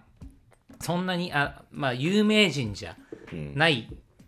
例えば例えば俺とそうそうそかうまあこれ聞いてるリスナーの中でこうねクラブハウスで何かやってみたいなと思う人とかはそういうことだとかなんじゃないかなって思うんだよねって話を、さっきエスネさんのさ、んあの目隠しトレーニングあーを一緒に行った時俺にとギバちゃんともう話題沸騰でさ、あもう入るのにさもういきなりねクラブハウスの話にそうだねなった時,、時にそ俺はこう思うんだよねってなんかんストレッチしながら言ったら、んあのもう落合陽一がやってたっていうねああそうそうそう俺がこの2日間で見た中でおまあちゃんと聞けてないんだけどなんか落合陽一が、あの時間はその日によるのかななんか俺が見たのは15分間落合陽一がなんだっけな俺が見たと日のやつは落合陽一が17時をお伝えしますみたいなタイトルだったんだけど、16時45分から17時になるまで15分間落合陽一が喋るっていうのをやってるらしいんだよね。だから多分それも定期性短い尺っていうふうに落合陽一が至ったんじゃないかなとなる思っほどてそう、まあ、なんか俺もちょっとなんか嬉しくなっち ゃったあのなん か同じこと考えてたらみたいなうんそう日本ストリートボール界の落合陽一と呼んでいいんじゃないかじゃあ幼児山本の服を着ていただきましょうそう ね前髪はふあ深めに伸ばし画まし面ょうの鬼太郎みたいな感じになってもらって、あらいやだからねそう思ってたら、まあ実際そういうふうになるほどね、まあ、やそうり始いうめてる人とかも生まれてんだなみたいな、そうだからねやっぱねお前がやるんであれば、うんそうもう定期定期定番化定期定番化の短いやつそいやーそれちょっと俺が最初クラブハウスあっと思った時に描いたおぼろげなイメージとだいぶギャップあるわねうそうだからこれミスるとそうなっちゃって、うん別に今日さ、ポッドキャスト撮るよって話になったらさ、まあ試しに、んじゃあポッドキャストをやる前なのか、一緒になのか、やろうよって言ってたけど、そうだ俺もその時点でもう全然違うなるほどねあの捉まえ方をしてたんはいはいはいはでいはいクラブハウスはそれやっちゃうとじゃあダメだし、んじゃあね定期定時化なんてまだできないし、うんね、じゃあそのショートなあのコンパクトなものみたいなものとかっていうのはまだ思いついてないから、んまあ、今日はまあなんかテスト的にやったけど40分ぐらい喋ったけどねそう結局ねそうだねんああれダメよっていう感じ、うんああいうことじゃないんだ、でも結構あっちでみんな今楽しいってなっちゃってるよねどうも、まあまあ、楽しいのは別にいいと思うんだけどさまあまあそういう乱入性っていうか来た人が入ってきてみたいな、なんか感じは喋ってる方が楽しいよね、まあそうだそう喋ってるは楽しい、そうででもね聞いてる方聞いてる方ががそうでもないとって考えると確かにそうかもね、だってあのこのメディアに適正化されたコンテンツじゃないっていうか、だってさ終わりも分かんないわけじゃんまあそう最後まで付き合えない時もあるし定期短いののいいのはその日その時間その場所じゃないとその場所はないか、にアクセスしないと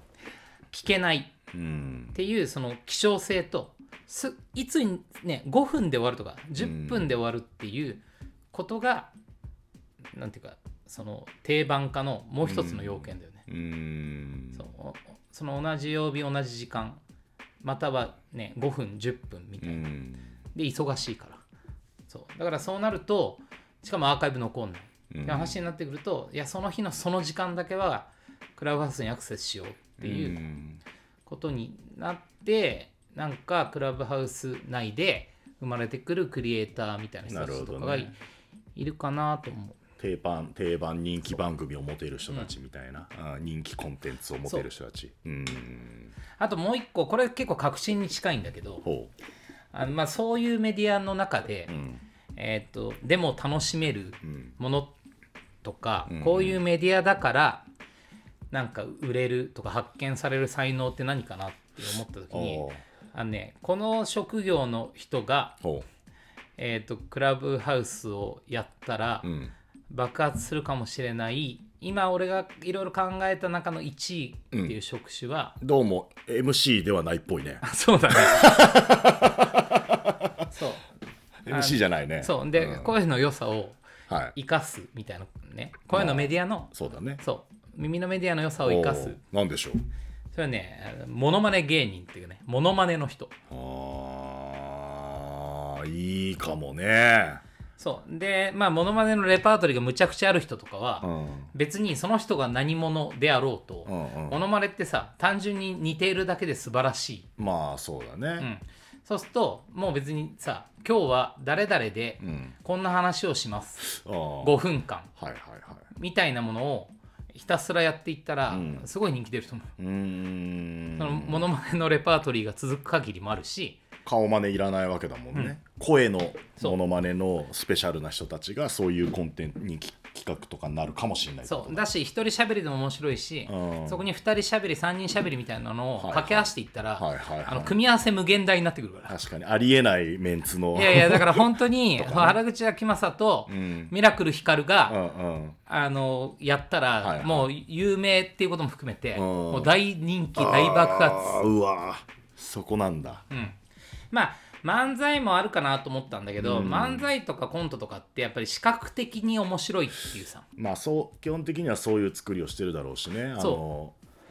だからねラジオにちょっとあんまなりづらいうんし落語とかは、うんラジオとか昔とかやってたまあいけやど、そうだでよねも落語とかにしてもやっぱり手芸があるからあーそうかそそうかばすするあのとかさ、ーセンス使ってやるいろいろなスキルがねとかもあるじゃない、だから耳だけでって言ったらねもう俺モノマネ芸人が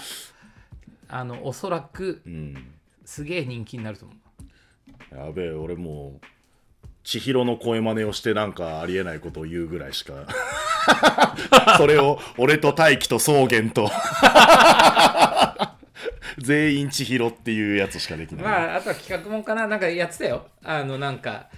あのこここにはここに入ったら全員ザコシみたいなやつやっああったあったあったアイコンが全部ザコシショウになってるやつてでいうだ けのあれは出落ちじゃんねそうそうそうもね完全にねそう音声じゃなそいうかだらから別にさ音声的に楽しいかっつったらそうでもないんで、まあ企画としてはあれだけどまあちょっとトリッキーな使い方だよね、俺これキサナとかキサラとかでさ、まだ売れてないモノマネ芸人とかが、ここで脚光を浴びるっていう可能性めっちゃあると思うえまあ声優さんとかでもいいかもしれないけどねー、はいはいはい、はい、声優さんとかもさ、まあ、声色変えるけど、まあ、あとはだからある程度有名であるみたいなこととかがでも必要じゃない、あのキャラクターをやってる、何々さんみたいな人気声優さんみたいなまあまあその可能性はあるけどそれはなんか有名人と同じぐらいかなと思っていて、うん全く今出ていないけどこれでくっそ有名になるのなはるほどモノマネ芸人でしょうとおーあの予告しときますよ予う言わ予言しときますわあ全然違った りね全然違ったっつってまあねそのアーカイブ残らないっていう風にした妙をこううまく楽しんでいく必要があるのかなと思ったねそのそうねキバちゃんとこの話してて、ねまあだからそうたまたま来ても面白いし、うんあのコアファンはずっと聞けるみたいな話とかで言ったらなんかい今のところモノマネ芸人のバリエーション多めの人強えなと、うーん俺やっぱ全くやっぱ俺もともとあるものをこう変な使い方するのが好きな変なあの癖があるせいで、あのクラブハウスもあこういうもんねって思った時にやっぱポッドキャストこれで撮っちゃおうと思っちゃったんだよね、んそのアーカイブできないのを無理やり録音してまあなんかいろいろ飛び込みでさ、その普段だったらね喋るような機会がない人もさ、あの入れ込めるじゃんね、んまあ、そういうのをとクラブハウスで撮っちゃってポッドキャストでアーカイブしちまうかと思ったんだけど、まあまあそれはさ単純にこの場所に来なくても、そうそうそうあのすいろいろな人が参加できるただポッドキャストの利便としての良さはあるよね、そうだねただそうそうそうそうただ別にクラブハウスの良さではないってことになるよね、うんそのだしあのこの番組の良さはさ、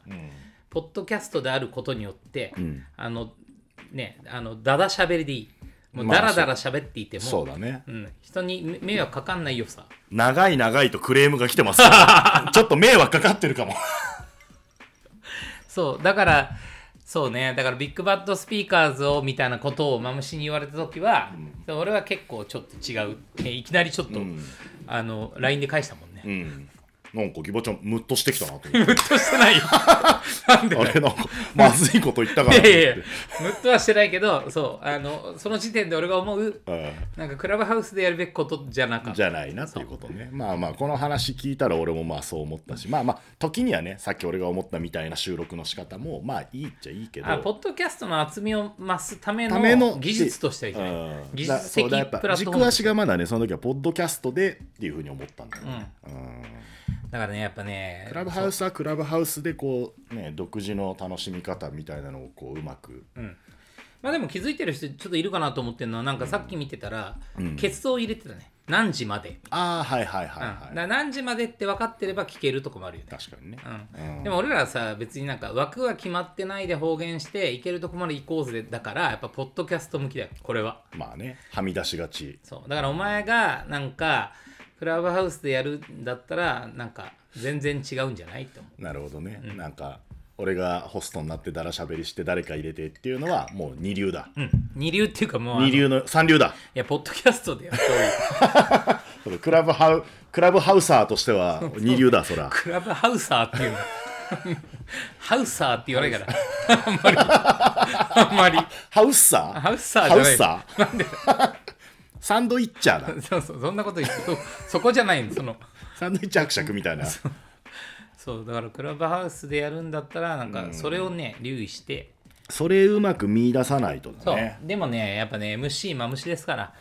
ねずっとこうね耳のメディアをに先見性を持ってねこうやっても、ねポッドキャストをやってるんで、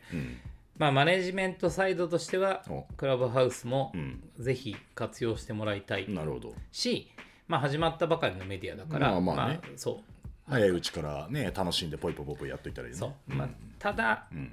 そうなんかいくつかのことに留意しながら、なるほどなるほどあの良い企画を思いつかないと、漫然ってやっちゃいかんというそうですねうんまあ漫然とやるのは、本当になんだろう別にあのフォロワーとかあの聞いてる人とかを意識しないやつはいいよ、まあちょっと暇つぶしで楽しいみたいな感そうじそうかそいううんまあ、あとはまあ一人喋りでもじゃあなんか質問直で受けますよみたいないいいけど、なんかそんなにじゃあそこのために、じゃあ時間を空けてクラブハウスにアクセスしようって思うかっつったらさねって感じじゃない思わないねちょっとそんそこまで人気ないかいまあ有名人じゃんまあねまあねそんなに集まんない中でしかもさ取り留めもない話になっちゃうと、なんかて展開もなかなか難しいよね、うんしまあ別に本当になんか聞きたいんだったら DM でもなんだっていいわけじゃんねそうコそうメそンうトでもなんでもねまあ、なのでうんなんかねこってり話し てますよなんだかんだ行くねやっぱ俺らダラダラ行くんだね俺ね今日は1時間ぐらいかなって言っててもう90い分や俺はちょっともう話したいこの数日で、俺が話したいクラブハウス論が出てきたからさああいいねいいねそういう感じだうんいやだから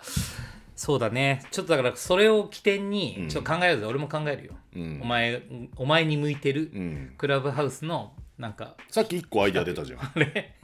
あれはでもそうまあ今言う言う場で もない本当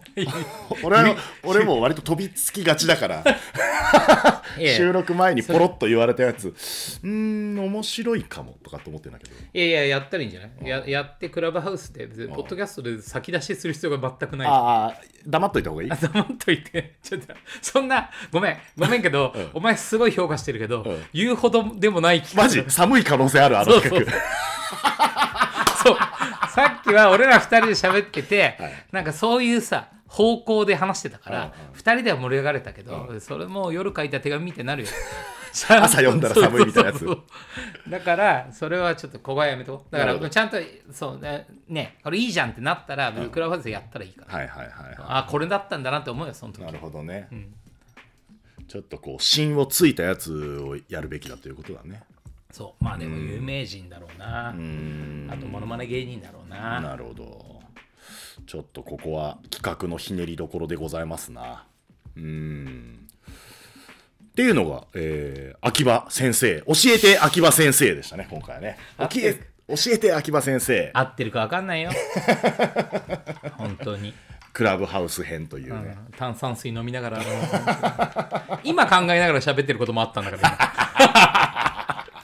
中田敦彦の YouTube 大学とはまたちょっと違うかなんだよまあ喋りながら考えてることとかさ、ね喋りながら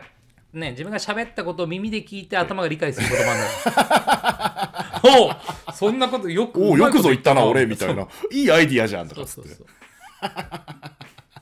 どこに主体があるんだかっつってまあまあそんなわけで、まあ、もうもうそんなに別に対して語ることもないクロールハウスを、よくこんな1時間半もうもうもうもう面白かったよ、回しましたねうんまあ注目のねなんか SNS 新しいアプリケーションだからそうじゃあちょっとあれがいいんじゃない質問来てたあやあつそをうだ少しね読すまあまあポッドキャスト最近ちょっとやってるねあのいろいろご意見だ質問などをご紹介しながらっていうので締めていきましょうかじゃあ俺がしようかな。俺がファシリテーションして、あーマムシが選んでくれる答えはい。はい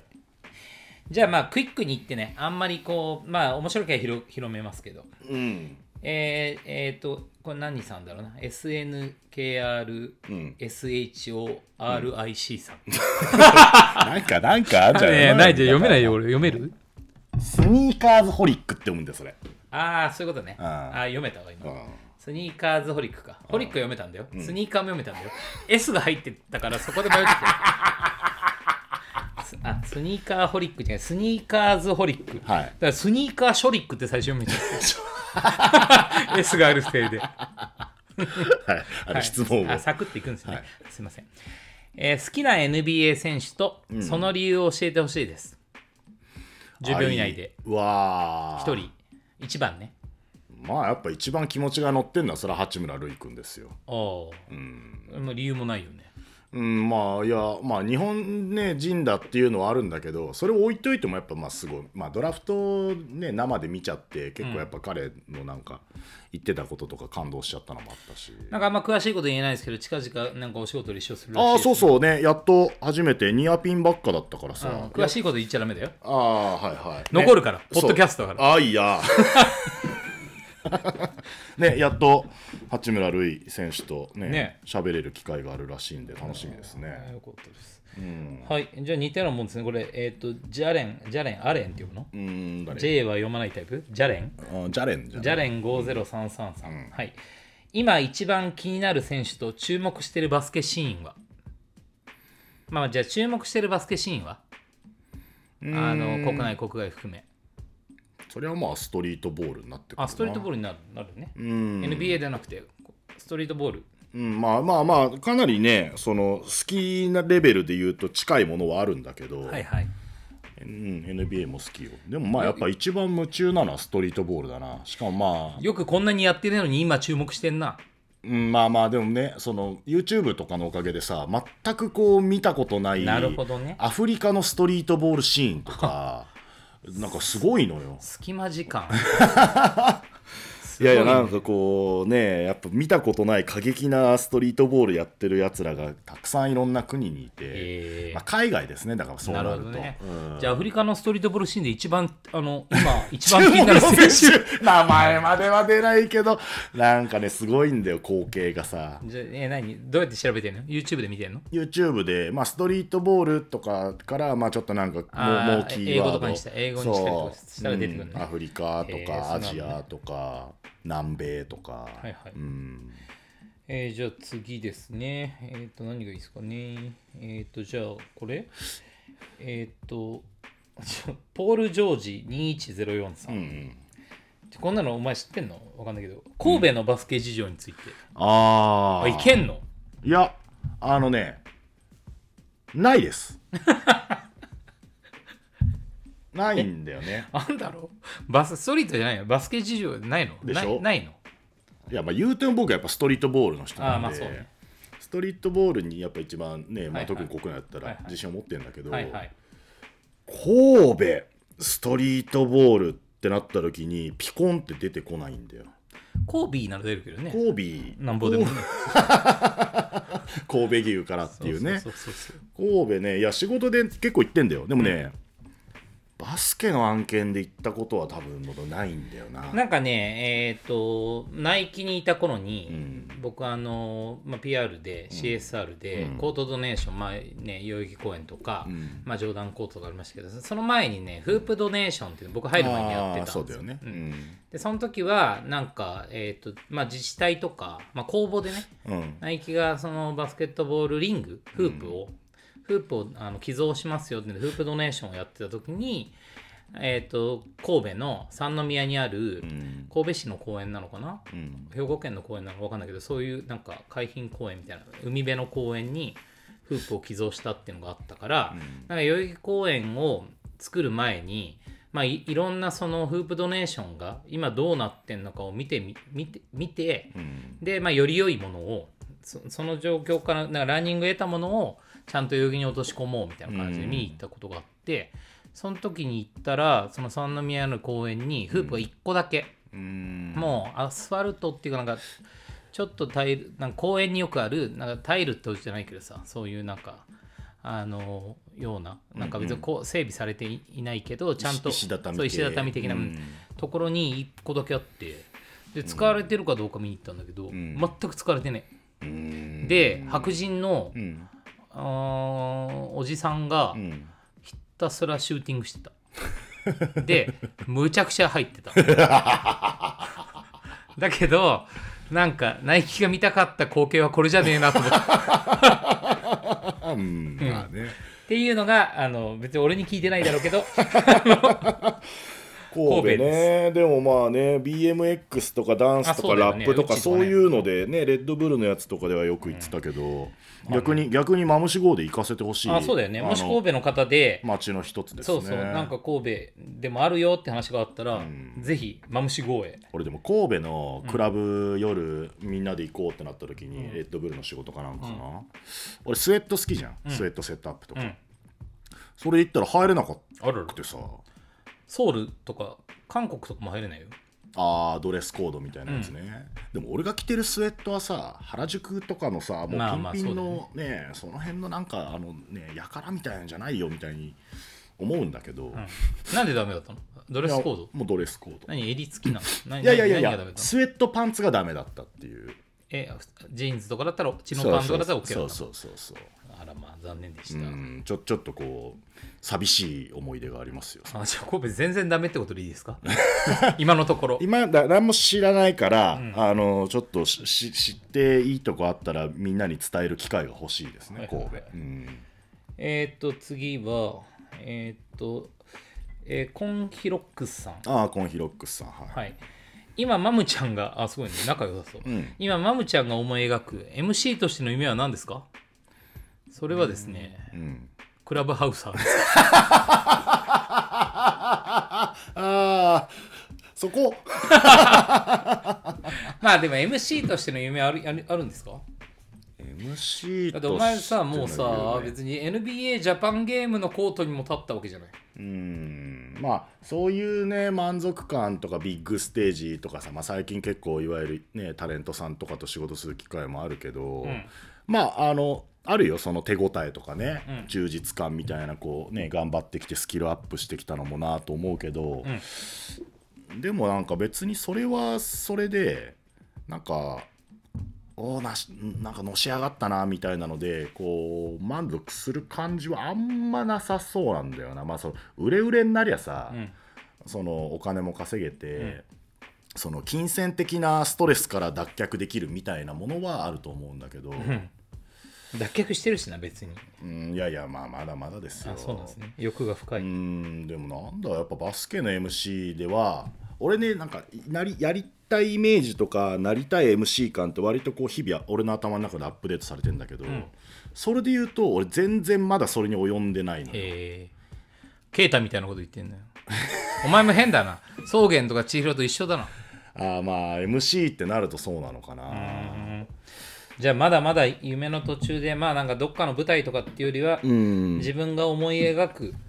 のにまだ近づけてないのもあるし、まあもうちょっとさその先に行くともう俺なんかがもう喋れる現場がなくなるぐらい優秀な MC がニョコニョコニョコニョコたくさん現れたらもうそりゃそれでハッピーですよ。なるほど、わかりました次ですトゥーバイトサグさん、えーマムシさんがぶち上がったストリートボールの現場ランキングをお聞きしたいです過去もう何回喋ってきたんだろうねって思うけどさ本当だよねうーんただね忘れちゃうんだ俺。なるほどねあー性格的なあのし喋ってる時相当ハイな状態だからあむちゃくちゃ脳みそフル回転なんだけど、はいはい結構終わってし終わった瞬間もうあんま覚えてないまあボーラーもたまにそんなこと言うじゃん、うんどんなプレーしたかは覚えてねえゾーンみたいなね、んあだからまあはいなんだろうなあのいい MC した時はねえーじゃあやめよう お前覚えてるので悪い MC ぶち下がったあぶち下がった MC がたくいいさよんあるよいいよぶち下が ったのは聞いてもあれだから、じゃあ次ねあんちゃんあんちゃんですよ待ちかねタンあチホームイ S さんちゃんいやいや、待ちかねタンホイズあ んちゃん。チーム S あんちゃんから。えっと、初体験で。何、何言わ すのあいや、MC 初体験はどうでしたかじゃ下手だったねあ。ぶち下がりそうだから やめよう。なんだっけ、どこ一番最初は。えー、ジョーダンコートだと思うなあーな。うんコンポジションとファイストボーラーズ。そうそうそうな何対何あれはね、ファイストボーラーズ同士みたいなエキシビションだったと思うんだよそな。れあんな狭いコートで、オンコートでやったの金網の中でやった金網の中の 4on4 みたいな紅白戦的なイベントだったんだけど、巫女さんも DJ ブース組んで、俺初めて喋るみたいな。でも全然喋れなくて 巫女さんの DJ ブースにあの巫女さん用のマイクもついてて、巫女さんが俺が黙ってると「マムシくんマムシくん」っつって「今の状況は?」とかっつって俺振られて「ああ今ですね」って喋ってるきついな今やもうなんかねゴゴールデンセットみたいになってるけど、そんなミコとマムシでももうそんなデビ拙い時代デが、ビュね、ー戦はもうよったよたですそうだよねめっちゃ覚えてるもんね、つまりぶち下がったってこと でしょはい次えっ、とえー、ミオミオだねミオああはいうちの近所にいるミオから、はいえー誰でも誰か一人会えるとしたら誰に会って何をしたいですか下ネタじゃないよこれ もなんか会いたい人いますうんなんかまあなんだろうそれ歴史上もう会えない人とかになってくるのかなナポレオンとか、あーとか さいや別にナポレオンに会いたいの全然ないけどえーそういうんでもいいよマスジとかいぶせます し山椒をあーちょっと別にこう長年そう思ってたわけじゃないけどちょっと今の今旬で興味があるのが俺北海道今非常に興味があって、はいはいであとまあなんか流行りの漫画のさ「ゴールデンカムイ」っていうはい漫はいはい画が今すごい流行はいはいはっいてるっていうのを聞いてちらっと読んだんだけどまああのーアイヌ民族はいはいアイヌの中にはいはもいいろいろカラフトアイヌとかいはいはいはいろんなのがいるらしいんだけど、なんかああの世界観に今ちょっと興味があって、あのちょっとそういう本とか読もうかなと思ってああいうのはね、まあ、言葉とかもちろんね、あの独特なあれがあるけど、あれが素晴らしいですよ。アイヌ文様というか、ああーはいはいはいはいはいそう、アイヌの文様は素晴らしいとこうろ。んえ、アイヌで食ったらいいんじゃないですかそうちょっとだからなんだろう今パッと会ってみたいのはそのあアイアイヌに詳しい人お前今日すごいね。アフリカのストリートボーラーかあら、アイヌに詳しい人ああ知りたい知りたいいやいや知らないこと知りたいんだよあれだそういうのをクラブハウスでやりゃいいんだよ。アイヌについて詳しい人話しましょ確かにう。うん、したら別にいらねえだろ、話者ってかさ、ん聞いてる人なんうて。ん本当に詳しい人が集まってきたらいいじゃん。確かにうん、だね、からそういうのだよ。はいそうだよとか言ってじゃあ最、えー最後にしようかな。うん最後の質問です。こはれいな、なんていうのこれ。どれえーっと、KT。これこれ。何これは。これやめよういよいよ。それ前喋った前喋っあたあ、内容 NG ね。ああ前喋ったあかぶりないかぶりあ、ですかぶりね。はいはいはい。はいはい。まあ、簡単に言うと、サムシティの MC やってほしいですって話だったんで、それは、えーやります。その時期。はいはい。っていうぐらいですかうね。んあとは、まあそうですね。はい。ミオが、もうすぐバレンタインということで、バレンタインにまつわる面白い話、思い出をしてください。あバレンタイン意外と向き 合うね。しねえよって言おうと思ったら。意バ外と向きレ合ンう。タインそれギバちゃんもなんかありそうじゃんなんかあるバレンタインバレンタインいや、ないな。別になんか、モテる人生、なんかそういう、なんていうの、バレンタインってさ、うん言ってもよ、うんバレンタインの思い出なんてさ、小学校ぐらいじゃない、そうだねね、中学校とかはさ、もはやあれだし、うん高校とか、まあ、女子ノリノリでもさ、俺男子校だったし、ああそっかそう。で、まあ、大人になったら別にさ、なんか、義理チョコか、ね、社会人だったら義理チョコか、うんあと彼女からもらいますみたいな話、うんまあ別に大して語るほどの思い出が、なるほどねんなんかありますうんあれ小学校のバレンタインとかもらってたタイプですかまあ一番もらってるやつじゃなかったけど、まあまああそうまあまああそううん、なんで明るいからまあほらもう声でかくて体もでかくて結構仕切り屋だったからああそうかそうか目立つやつね、そうそうそうそスポーツもできたんですか、うまあその一番じゃなかったけど、うん、一番じゃないのばっ か一り一番じゃないよあいいね謙一虚番声がでかかったああなるほどね、えーじゃあ持ってたんだいいないやいやつったってですよなんだろうなバレンタインのあのあれ贈り物であののどぐろの干物をもらった時が一番嬉しかったです ね僕は ここ何年かのバレンタインの思い出ってなるほどああ高級なのどぐろをもらってそれは別にバレンタインっていうかのどぐろですねそれは、ん嬉しかった理由はそうもう毎年これ欲しいって言った矢先に別れちゃったけどねあららあ彼女だったんですねそうえうーんなんか今年のバレンタインは変わるみたいですよ、リモート期間であおうちバレンタインみたいあなだからあげれないじゃないあ要は今までとかだったらじゃあ職場とかでもなんか義理チョコとか、うんね、まあまあなんかまあねし本命とかなんか彼氏とかに渡せるかもしれないですけど、バレンタイン自体の様式が今年は変わるみたい、うんおうちバレンタインとかつってなんかじなんか多分ねこれも予言ですけど、うんあのおうちで暇な時間がやっぱ多いから、んえー、とチョコを作ることをまず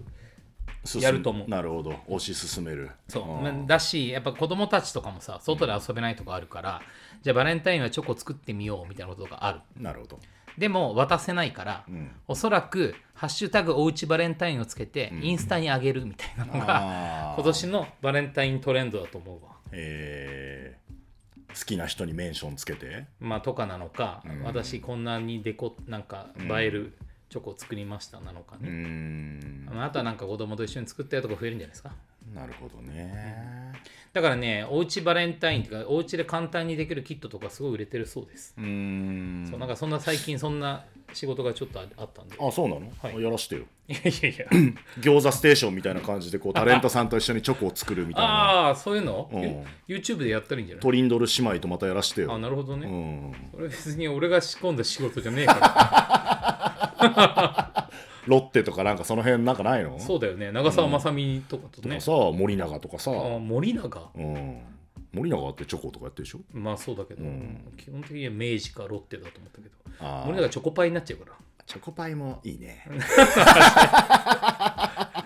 まあね、今ダイエットしてますからね、まそむうさんそうは。今甘いの食ってないからなるほど。うんまあそんな感じですね。なるほどはい。まあまあまあこんなとこですちょっとあんまりあの切れ味の鈍い回答で失礼いたしました バレンタインね。まあ全般的に、そうね今日全般的にね まあそうだよねんちょっと俺ね今あのトレーニング明けで疲れてんなと思ってなるほどちょっと今日周りが弱いねだし、ちょっと糖質制限したりしてるんですよ。ああちょっとぼーっとしてんのかもねああそれやめた方がいいと思うけど。うんまあでも健康的なぐらいでいいんじゃないまあそうそうまあ昨日も人間ドック受けたりとかさあららうん胃カメラ飲んできて健康は大事ですよ。健康が。ね 何の話だよこれ本当にあんなにクラブハウスの話わーっと話したのに最後おうちバレンタインと健康が大事しょうもなしょうもな記念すべ き50回そうだわーそれ忘れてたいいんだいいんだこういうそういう切り板の時に意外と抜いてくるみたいなのがこう俺らじゃんねなるほどね何もない日、ね、そうそうそう、なんかね何もない記念日こそねそうそうまあそうねそうなんですそうなんですわかりましたはい、っていうのがまあ今回のビッグバードスピーカーズ、ね、長くしちゃいかんいかんと思ってまた結局これ2時間で草原の後半回と同じボリュームをこれでやっちゃダメよダメだよもうクラブハウスの話でよく喋ったあでもクラブハウスの話は面白かったあ本当、んよかったねこれちょっといいな教えて秋葉先生っていうちょっとあの LINE でなんか知りたい話があったらそれやりましょうああいいですようん今回のタイトルももう教えて秋葉先生新しいラインですねそれは、はいクラブハウス編なるほどね、任せますはい。てな感じで今回締めましょうか。はい。てなわけで、えービッグバッドスピーカーズ、いい調子ですね。はいはい。今年何回目 ?6 回目今年五回目5回目か、うん。こんな調子でやってったら、なん、 ?52 回できちゃうよ。 52回ぐらい行週くの1か本いだったら。そうだね、100回ぐらいまで行くってことか。 100回いやそうだね。全体で言ったらね。あーじゃあちょっとまあ、2021年中に100回みたいなのを。まあそうね。だからそのためにもマムシゴとか行っていろいろネタそうを持ってそうきてそうもそらういそたういもんやでっすぱよ。ね多作な年にしなきゃいけないからねうんあそうだちょっと本当は相談したかったネタがあったんだよななんかまあいや次回でもいいんだけど、あの MC のやり方でさ、あのマムシゴーデーとかいく思うんだけど、究極試合をどっかでやっててもらって、まあ、DJ、まあ、例えばミコさん、ん家家から、うんで俺の MC も家からとかって実現できないもんかなってちょっと思った技術的な話そうそうそうそうそまあできんじゃなういできるはできるよねきっとねまあちょっとそのそのデパィフォレーイマがあるーよディレイがある。ああ多少ねうん、本当に。なんか、なんかスリーポイントさ、お前がなんか、ね、うん言ってる頃に入ってるからもう。そんなのなんとかなんじゃねえの今の技い術や、映像はディレイするよ、絶対。ですかい、んああ逆ならまだ、まだマシかもしれないけど。なるほどお前がね一番遅いっていうのはちょっと現場的にはもうなんでだもこれ別にその視聴してる人もディレイした映像あそうをいう見ことてねるからまあいいんじゃないの例えばねまあそのあ例えばそれ収録なのか生なのか分かんないけどさ、まあねリモート MC うんまあそんなのもできちゃったらさねいよいよ別にでもさ別にバスケの現場があるぐらいだったら行ったりじゃないああまあまあまあね いやわかんないもうまぶしこうもう呼べもしないけど喋ってほしいみたいな人が まあ仮にいたら分かったもうじゃあ家から喋るねっつって いやいや考えてるんですよこうどうどうやってこう広げていけるかみたないるなほどねいいいいと思うよ、うんまあちょっとそれをねあのジャストアイデアですけど、試案中ですみたいな、はいので、えーまあ、じゃあ今回はもうこれこのは辺いにしましょすごいう、はい、 すごい今時間見ちゃった明るいな、はい、1時間50何分みたいな感じですけども、そうオープニングの音楽短くして今日はああちょっと最近長いそうえーっていうわけじゃないけど尺は長いから、ああオッケーオッケー、うんもうもうつまんでつまんでいきますはいてなわけで、えーまた、えーすぐ撮りますんで、えーテーマとかも募集したいね、はいうん、トークテーマも募集したいと思ってますんで、えーぜひ SNS でリアクションくださいクラブハウスもみんな、えー秋葉ちゃんに教えてもらった やり方でいろいろとこう企画を立ててみましょうって感じで今回締めましょうかはい、はい、秋葉ちゃんありがとうございましたありがとうございましたまた先生いろいろ教えていただきましょう、はいでは皆様また次回お会いいたしましょう人だよ